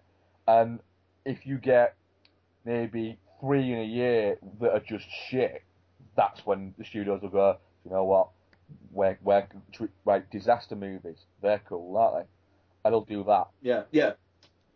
Exactly. I mean, like I'm just I'm looking at this this this week's like US box office chart, uh, and it, it, it is like the the big. I mean, the big bombs this summer have been Lone Ranger, White House Down, and After Earth. You know, and I mean, like what what do they all have in common? You know, they're. I mean, okay, the Lone Ranger is based on an old TV series, but it's an old TV series. You know, I mean, like the the kind of the franchise recognition is barely there. You know, it's that they're not all based on the new hot thing. You know, I mean, White House Down and After Earth are original IP. Exactly. You know, I mean, like, yeah, you know, I mean, and, but, then again, I mean, like, I I suppose a paradox to this. Now you see me. It's done uh, um, well over 100 million at the US box office. You know, I mean, like, it, it's worldwide. Now you see me has done 200 uh, 200 million dollars. Yeah, I, I, it, it, it's a little bit like William Goldman says. Nobody knows anything. Yeah, you know, I, I think there's there there are as many things to prove a trend as there are to to disprove it at the moment. You know, apart from established franchises do Yeah. well. Dis- Despicable Me too, Grown Ups 2, uh, even though I suppose Red 2 is the exception to prove the rule. But I mean, uh, But- fuck me, Iron Man 3, Red- Fast 6. You know. Um, Red didn't make you know a colossal amount of money at the what is it? A lot Hmm. of people were um, were surprised by the idea of a um, of a sequel to Red. You know, people were like, all right, was was anyone asking for it? I mean, it did 200 million, you know, which is a lot, but it kind of sneakily did 200 million. No one really noticed it doing that. Yeah, yeah, yeah. Um, I mean, we, the sad thing is, is the amount of money that Grown Ups has made, Grown Ups 2's made. Although, Oh yeah, I mean yeah, it's depressing, but I mean like I don't know, it's dropped over half. In yeah, I mean, it, it, it, has. I mean, it, it was it, Grown Ups. It's not. It's not going to make the same amount as Grown Ups. But I mean, fuck me, like Pacific Rim, it actually gained 10, uh, 10 theatres and it lost uh, nearly 60%. That's bad. You know, I mean, it's it will do 100 million in the U in the US, but that's But again, about it. I mean, it's Rim's gonna, still got to hit Asia, which is a massive market for that film. it, it- that's the thing. It will do insane in And Japan. I mean, and it's it's still not open in a lot of Europe. I know it's not a huge market, but when you club it all together, it starts to make a difference. You know, the the, the, the idea of, of, of right now calling Pacific Rim a, a, a- flop would be very misguided. That film's got to hit Asia, and for a movie that is about kaiju and that is set in Asia, that movie could do fucking colossal money in the Asian mm. market. Yes. So I mean, no, absolutely. But I mean, I think I'll stop moaning there and and say, people stop moaning. I'll I'll, I'll stop moaning now and say, you lot, shut up and be happy. And movies Yes. are great. Uh, so you what, know. what, what we ended up doing there is we ended up kind of returning to our discussion idea a little bit there. Um, what I'll quickly do is I'll say what I was going to talk about was Death Warrant, and I'll talk about it very quickly. It's my one old, uh, and I, I, I will talk about it because I will talk about it next week because I'll watch something else by then. Uh, it's Sure, uh, sure. David S. Goyer's first film he wrote. Uh, he doesn't direct it. Uh, a director called uh, Deran Sarife, um, Sarafian uh, directed it. What did you say? This is called Death Death Goat? Warrant. I I I, Oh, okay, I, might have said Death Goat there for some. No, I don't Um, think you did. It's a Jean Claude Van Damme movie. Uh, Jean Claude Van Damme plays Detective Louis Burke, um, who apprehends a um, a a guy called the Sandman, played by uh, Patrick Kilpatrick. So his parents have got Nice. a um, sense of humour. Um, and he- he's down from Quebec. Um, in um, I think it's set in California. Yeah. Uh, while he's down there, uh, he's asked um, to go undercover uh, in a Californian prison uh, because a lot of the inmates are being killed. So he's sent in by a wealthy attorney and governor uh, of California to kind of work out why these people are being killed. And he goes in there and quickly realizes that it's a bit of a conspiracy thing. But it's one of those films where it's a early 90s action movie that was made sort of in the late 80s, but not but not released until 99, till, um, 1990. It is one of Van Damme's best films. which I know isn't saying that much, but if you like your sort of early '90s action movies, and then it, it, it's a solid watch for you. It was also one of the first movies that got released in a theatrically uh, for Van Damme and did quite well. You did over 50 million, which for an R-rated movie at the time, you know, was was, was pretty good. Yeah, it's not bad. Um, Yeah. It's only sort of 90 minutes, so about as long as an action movie should be, and it's a lot of fun. You get the typical Van Damme thing of, you know, within five minutes he's done a roundhouse kick on somebody. Uh, it's set in a prison, yet none of the laws of the actual judicial system seem to apply at all. Inmates just wander around doing whatever they want. Um, it, it's a great amount of fun. I would recommend it to anybody.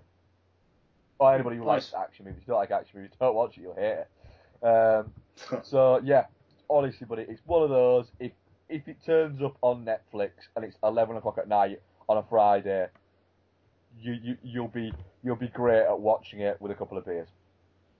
Solid. Cool.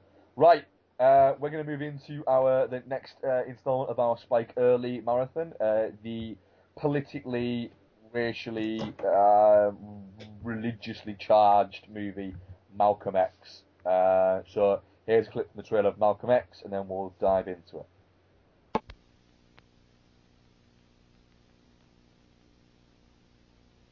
Do you know where you came from? What's your name? Malcolm Little. No. That's the name of the slave masters who own your family. You don't even know who you are. Who are you? Say Roseland. Roseland.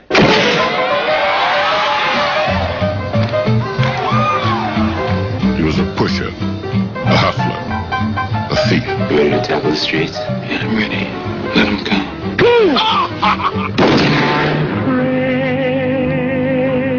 He was loved, respected, convicted.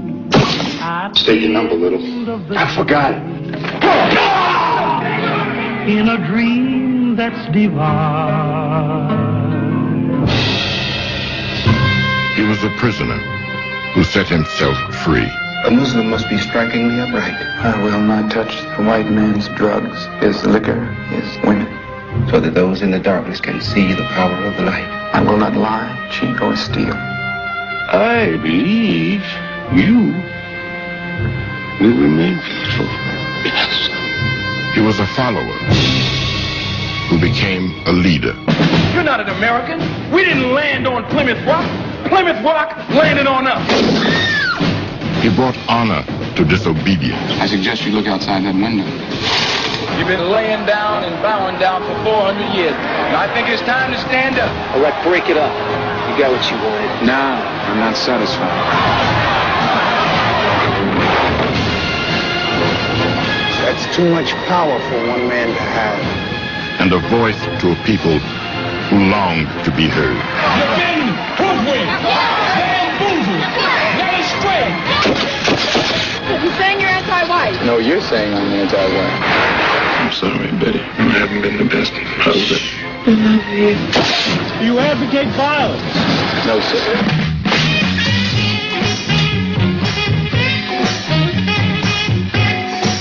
Academy Award winner Denzel Washington's most electrifying performance. Director Spike Lee's most powerful film. Malcolm, can we all live together? I sincerely hope so.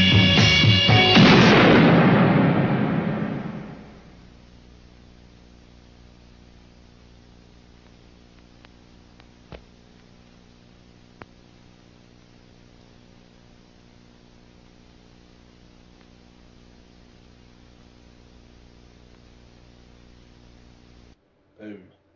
Okay, you heard a trailer from Malcolm X there. Malcolm X 1992 um, biopic of uh, Malcolm X, funnily enough. Um, it stars Denzel Washington, you've got Angela Bassett in there, you've also got Spike Lee, and stars in it as well. Well, stars in it, in it for a bit. You've also got Delroy Lindo in there as well as a bunch of other um, recognisable faces, we'll call them. Um, about Malcolm X, who was a uh, a political figure. He was a, a black activist, uh, referred to often as a, a black supremacist. Uh, he was very much a uh, vocal member um, of the Nation of Islam. It is as much to call him a, uh, as well as being a political activist, he was more a religious activist. Uh, he fell very much into it and took a lot of beliefs from it um, that later on in his life he would kind of go back on. So, uh, a very a very controversial and diversive character, certainly. Um, Ian, what did you think of Malcolm X? Yeah, so I um I watched uh, Malcolm X last Sunday, so it has been a week now, so I'm slightly. Did you watch it all Sorry, in one blast? Cause, I cause, I did. A, this is a 200 minute movie. You know that's that's three and three hours 20 minutes. That's a big chunk for an intense movie like this to go. So I'd like to say that also I watched it in one um, in one sitting as well. So sorry, carry on. Yeah, yeah, no, thanks. Uh, I I was um I was debating watching it in two halves, but then um like last Sunday afternoon I just didn't have anything to do basically all afternoon. Donna was out in the garden. I just thought fuck it, I'm gonna watch Malcolm X. Uh, and yeah, I, I I really really liked it. I'm I'm blowing very hot and cold with Spike Lee it seems. Um, but yeah, I I very very much liked it. I I. I I I think it's a film that's more a portrait of a man's life than it is uh, particularly coming down on an opinion of, of him and his beliefs other than, you know, Spike Lee obviously like, uh, you know, thought a great deal of him, but, you know, fuck, as the film shows, so did Nelson Mandela, you know, so, uh, I mean, that, that, uh, that was a surprise. That was Nelson Yes, it was, Mandela, yeah. wasn't it? Okay, good. I thought I was just being horrifically racist then. Um, no, no, it was it was uh, Nelson Mandela. Yeah, yeah. Um, you know, so I mean, like that that was that was something. I mean, but in, in terms of the actual filmmaking, yeah, I mean, I I I, I thought it was pretty wonderful. Um, it's a pretty straight biopic, really. I mean, it doesn't do a lot to shake up that form, but I don't. That's not this film's uh, mission statement. Instead, it, I mean, it takes its time. It very carefully details and maps things out, even though I had one slight problem uh, that I thought his change of heart, his going back on things, was not quite as well dealt with. Yeah. It, it, it, it's very he's sudden, sudden. he just he just yes he's very suddenly changes tack and it like the film itself almost paints that as if it was just because he'd been kicked out of kicked out of the organization that he thought this not that he had any experience life experiences that made him actually change his mind on this. He does afterwards. You know he he has these life experiences but it, it just it, it, it felt it did feel rather sudden yes. One of Um, my one of my criticisms, which I'll get to uh, uh, later on with it, um, is very it, it features it, it, it's very similar to that. Yeah, um, it, but it's it's a film about a performance and about the man whose performance that that is of, of you know um, it and I mean I, I, I liked the I, I thought it gave a very very good and surprising amount of time to the man he was beforehand. Uh, you know, which I which I did like. I mean, like it's probably a good hour, hour and Do you ten know? minutes. Do you know what? From start to when he goes into prison, it is exactly an hour. Yeah, there is there then, I, I, I was noticing this because I, because funny enough, when he went into, when he goes into prison, I paused it um, because I thought, right, it's a good t- time now to go and get myself a drink and go to the toilet. And I looked and went, that's weird. It's like an hour and seven seconds in. That's weird that, Yeah. that you know that that first opening portion of his life there. And then there's there's about 20 minutes of him being in prison, and then there's an hour of him being for the Nation of Islam, and then after that, there's an hour of him once he realizes that maybe this isn't all he thought it was. So, whether or not that is just pure coincidence, or whether or not Spike Lee has sort of gone right. I want to spend equal times on the three important parts of this guy's life. I wouldn't be surprised if, in, in terms of the gen- general structure, it was like that for sure. You know, um, I, I mean, it, it kind of it it makes the film a lot better paced than I think it might uh, might otherwise have been as well. I mean, I, I won't say the three hours twenty minutes flew It by, but no, but sorry, go on. I mean, I I have a slight. I think that this movie could have been 20 minutes shorter if they cut out Spike Lee's propensity to have a music video in his films, because there's a couple of them in this. There's the the early dance hall scene, which is Oh, about yeah. seven minutes, and you watch it going, I don't need to see this. You know, 35, 40 seconds, a minute of this is enough for me to understand that this is a dance hall. and that he's a bit of a skirt Yeah. chaser. Um, Yeah. And then that's repeated later on in the movie. There's another very similar one again. And it's like, Yeah. oh, really? Again? You, you, you, you're bogging it down a little bit. But, like you say, it, at no point in the three hour, apart from that, and that's very early in the movie, it, it, it doesn't fly by, but it never outstays its welcome. No, that's the thing. It feels like, apart from those bits, yes, it does feel like it needed that length of time to tell that story, which is, which is you know key to a film, whether it's too long or not. For me, is did it deserve to have that time to say what it Yeah. was saying? And you know, I, I think yes, it did. Um, and and I, yeah, no, I mean the, the thing is, I like I like I say, I'm a week removed, so I'm slight, I'm, I'm I'm a little bit hazy on some of the details. Uh, but I I yeah, the the realization of it not being all that it was cracked up to be, I thought I thought that was interesting because I I, I knew very little about Malcolm X going in, and the way that the um the the, the head of the organization is built up in in Malcolm X's mind, and like the way that he uh, uh, Malcolm is like constantly celebrating this guy and saying that he is like the the one true leader. He is the one who will show us the way.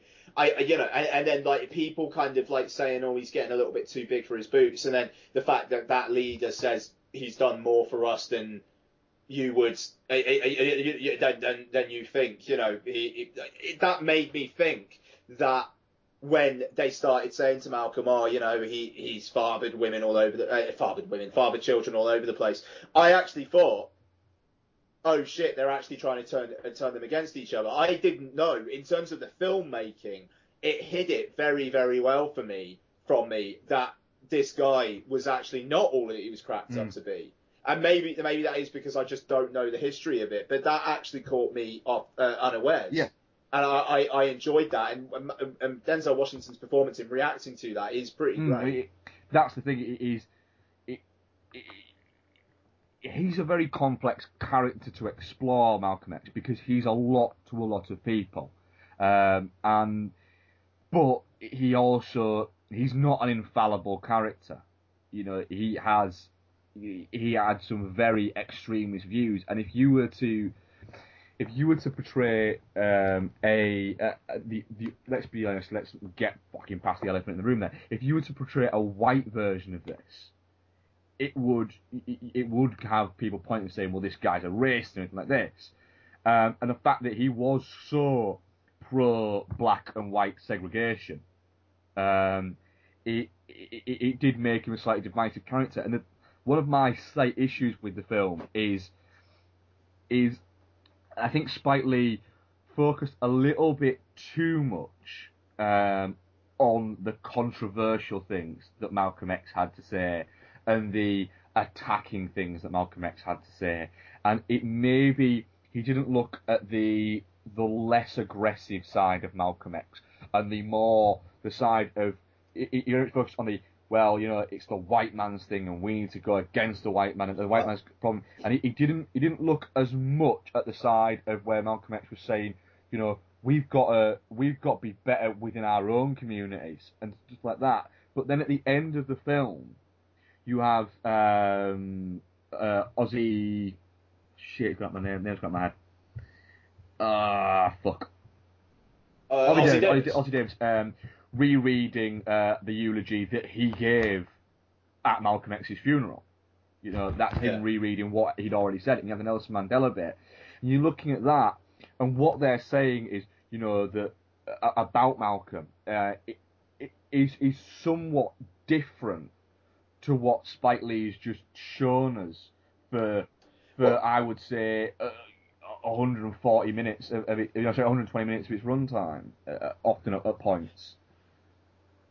I mean, I, I yeah, I mean, I, I definitely, I definitely, definitely see that. But what I think is interesting about the whole black and white segregation thing is the point that he's basically saying he he doesn't think they should integrate because then it's going to be relying on the white man to Hmm. help, you know, and it's it's having to.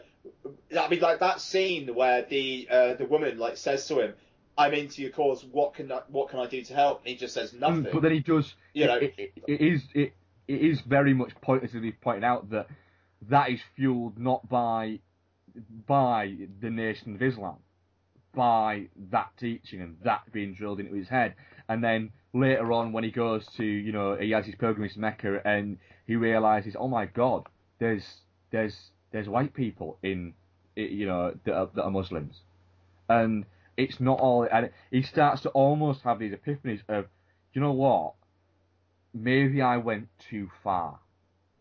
Um, yeah. Oh no no yeah yeah yeah. It just like I think it's in I from that point of view, I I you know I can see where where his headspace would be in hmm. that just in that the the segregation thing. It's not necessary. You know, it's not necessarily saying because I hate white people, I want to get the fuck away No, from them. it- it- it- it's saying because I don't want to ha- I don't want to have to rely on you on you in any way for me to achieve success. Yeah, I, I, I- think I just thought that at, at points, no, no, Yeah, at at, points, points, yes. it, it, it, it seemed to it seemed to portray his message as being more aggressive than it maybe was, and didn't explain those bits of it as well as it explained other bits.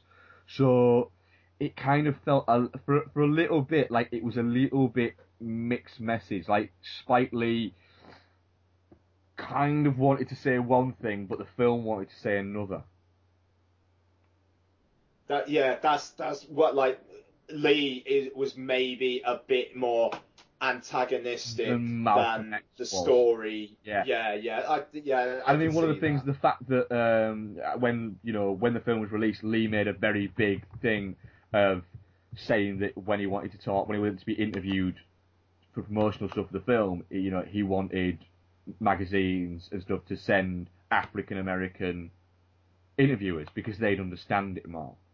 And it's just it, it it's that side of you know of- his character which I don't think I think that reflected sometimes again on this film.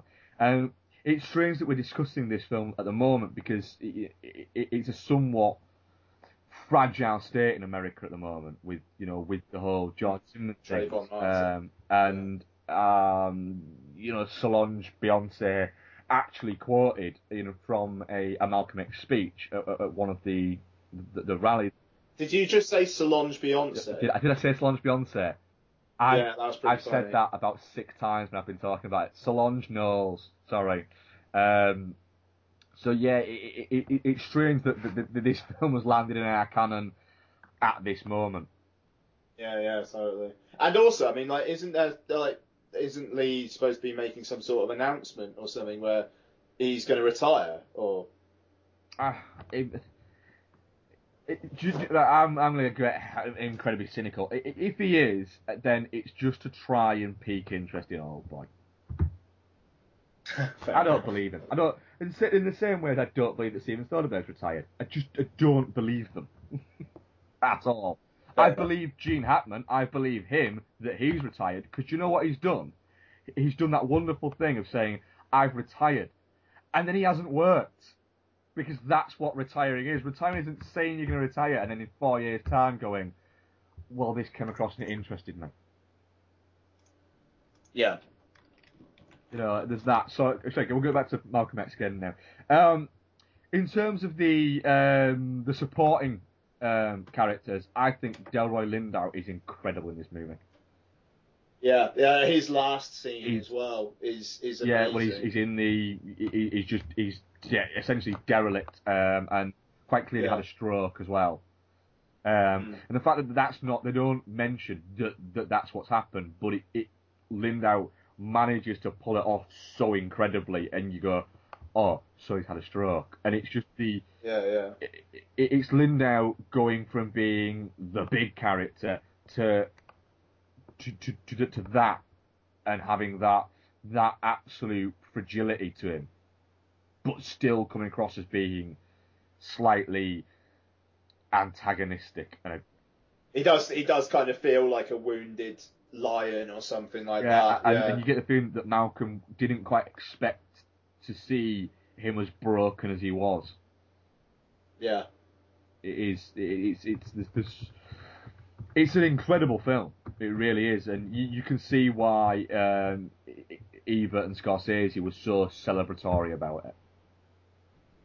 Yeah, no, absolutely. I mean, yeah, and I mean, it does feel like a legitimately important film as well. It feels like a film that will stand up. You know, I, I, it, it- you know, I mean, like I, I was welling up by the end. You know, all, all those kids just saying, "I am Malcolm X, I am Malcolm X," and then Mandela fucking coming, like coming on. It I- I- just, that- the Mandela thing got me. The, the I am Malcolm X thing. I. I'll be honest. I went uh, at a little bit. That it, it, it, it that felt a little bit too heavy-handed for me. It is heavy-handed, but then so is getting Nelson Mandela on at the Yeah, end. it, it is, but I, I can see the relevance of the Nelson Mandela thing. The the, the kids thing, to be honest, it, it just felt a little bit like nobody was there to say to Spike, that's not a very good idea.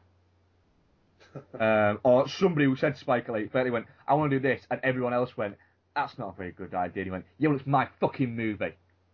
Uh, Yeah, which you could imagine Spike Lee would That's probably quite likely. would, would yeah. do that.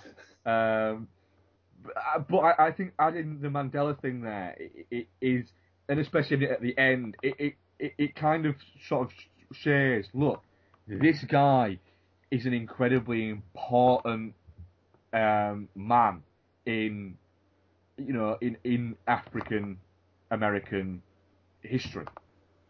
You know, Yeah. just because he isn't as well known a name as Martin Luther King doesn't mean to say that he isn't as relevant and isn't as well regarded as Martin Luther King. Yeah, no, absolutely. I, I, it's going to be interesting to see if we ever get a Martin Luther King film. I don't know. I, I think the reason why we haven't yet is is because I don't think there's anybody out there who who- who's wanted to actually attack that that thing, or maybe maybe with it that there just isn't enough to make a a, a, a film out of. Not saying that he isn't as fascinating a character, but maybe there aren't enough big moments to point a film at, or maybe no one's found enough big moments to point a film at. You know, and it's also interesting that this this movie was um, it was originally not going to be directed by um, Spike Lee. Uh, originally, it was um, Norman Jewison uh, who did. Uh, Oh, Rollerball. did you Rollerball? Yeah, Rollerball. Well, the original. Did yeah. Rollerball? Really? He did, yeah. Uh, and also as, as well did In the Heat of the Night, um, and Yeah, yeah. later on would do uh, Hurricane. Uh, but one of the you know the big you know it, a lot was made and a lot was made by Spike Lee of the fact that Malcolm X movie was going to be made by a white director, um, and so Spike Lee ended up getting the film. And you know I, I, although I don't agree with that idea that you can't, that you know, that, that a black man has to make a movie about an important uh, figure in Black American history. Uh, I think that this film did benefit from having somebody like Spike Lee, who obviously had a lot of ideas and a lot of. Um, he obviously had a connection with with the character, and he, you know he knows people and has worked with people before that knew Malcolm, so it was important to him. So Yeah. I think that that comes across in the film. Yeah, no, absolutely, it does. Right. Um, I, I, it's definitely not shit from me. Yeah, definitely not shit. Jesus Yeah, Christ. it, yeah. it's an incredible movie, uh, and I think that i- i- if you want to know something about Malcolm X and you're interested in that, I would I would definitely recommend people watch it. Solid, yeah. Absolutely. Cool. Are we on to questions? We are indeed, sir. Uh, let me get them up. Okie dokie. Uh, at Horace Smith, Chris Ward. Who would win in a fight, Danny Trejo or Jason Statham? I'd probably say that as well. easy. It'd be a good fight, and they'd go for a beer afterwards, but it'd be stay. Yeah, definitely. Uh, at Luke JT99, uh, if Refn and Gosling were to do another movie together in an unofficial trilogy, what would you like to see them do, and what would you call the trilogy? Ooh, that's a good question. I'd like to see them do a romantic comedy.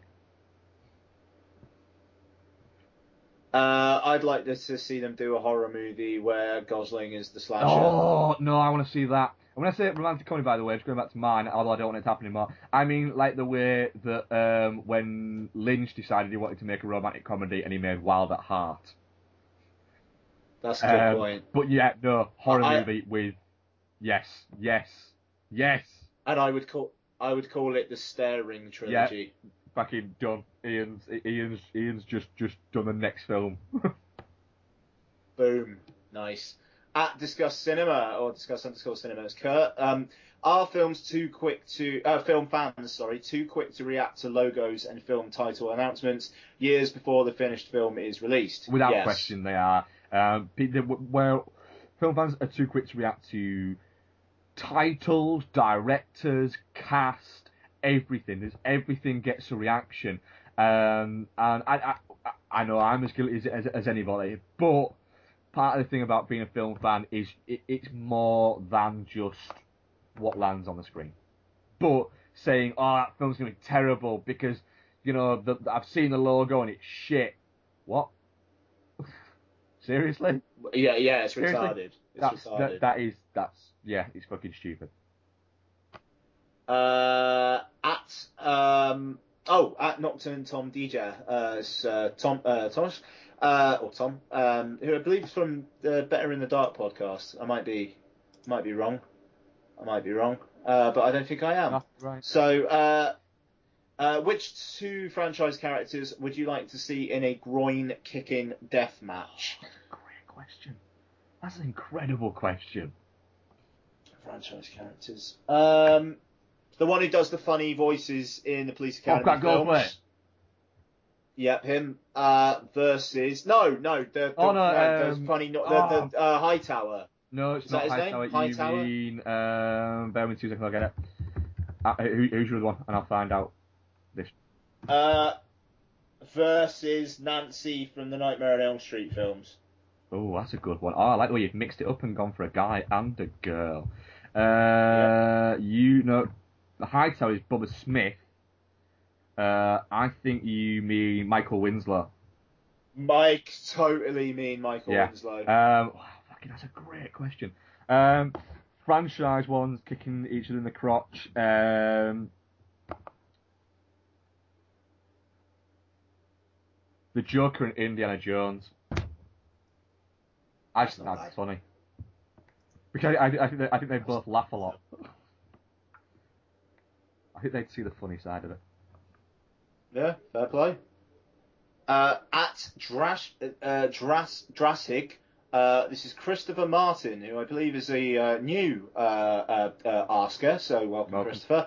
Uh, uh, what was your first movie at a cinema? Uh, first one I remember was a Disney re-release of Peter Pan. Oh, I, I actually saw that one re-released. Well, mine was Masters of the Universe. Solid. Fuck you. Uh, on, do you know what? As well, it was on Boxing Day, and I was five years old, and my uncle took me to see it. Very nice. Very Same nice. uncle who actually took me to see Jurassic Park as well.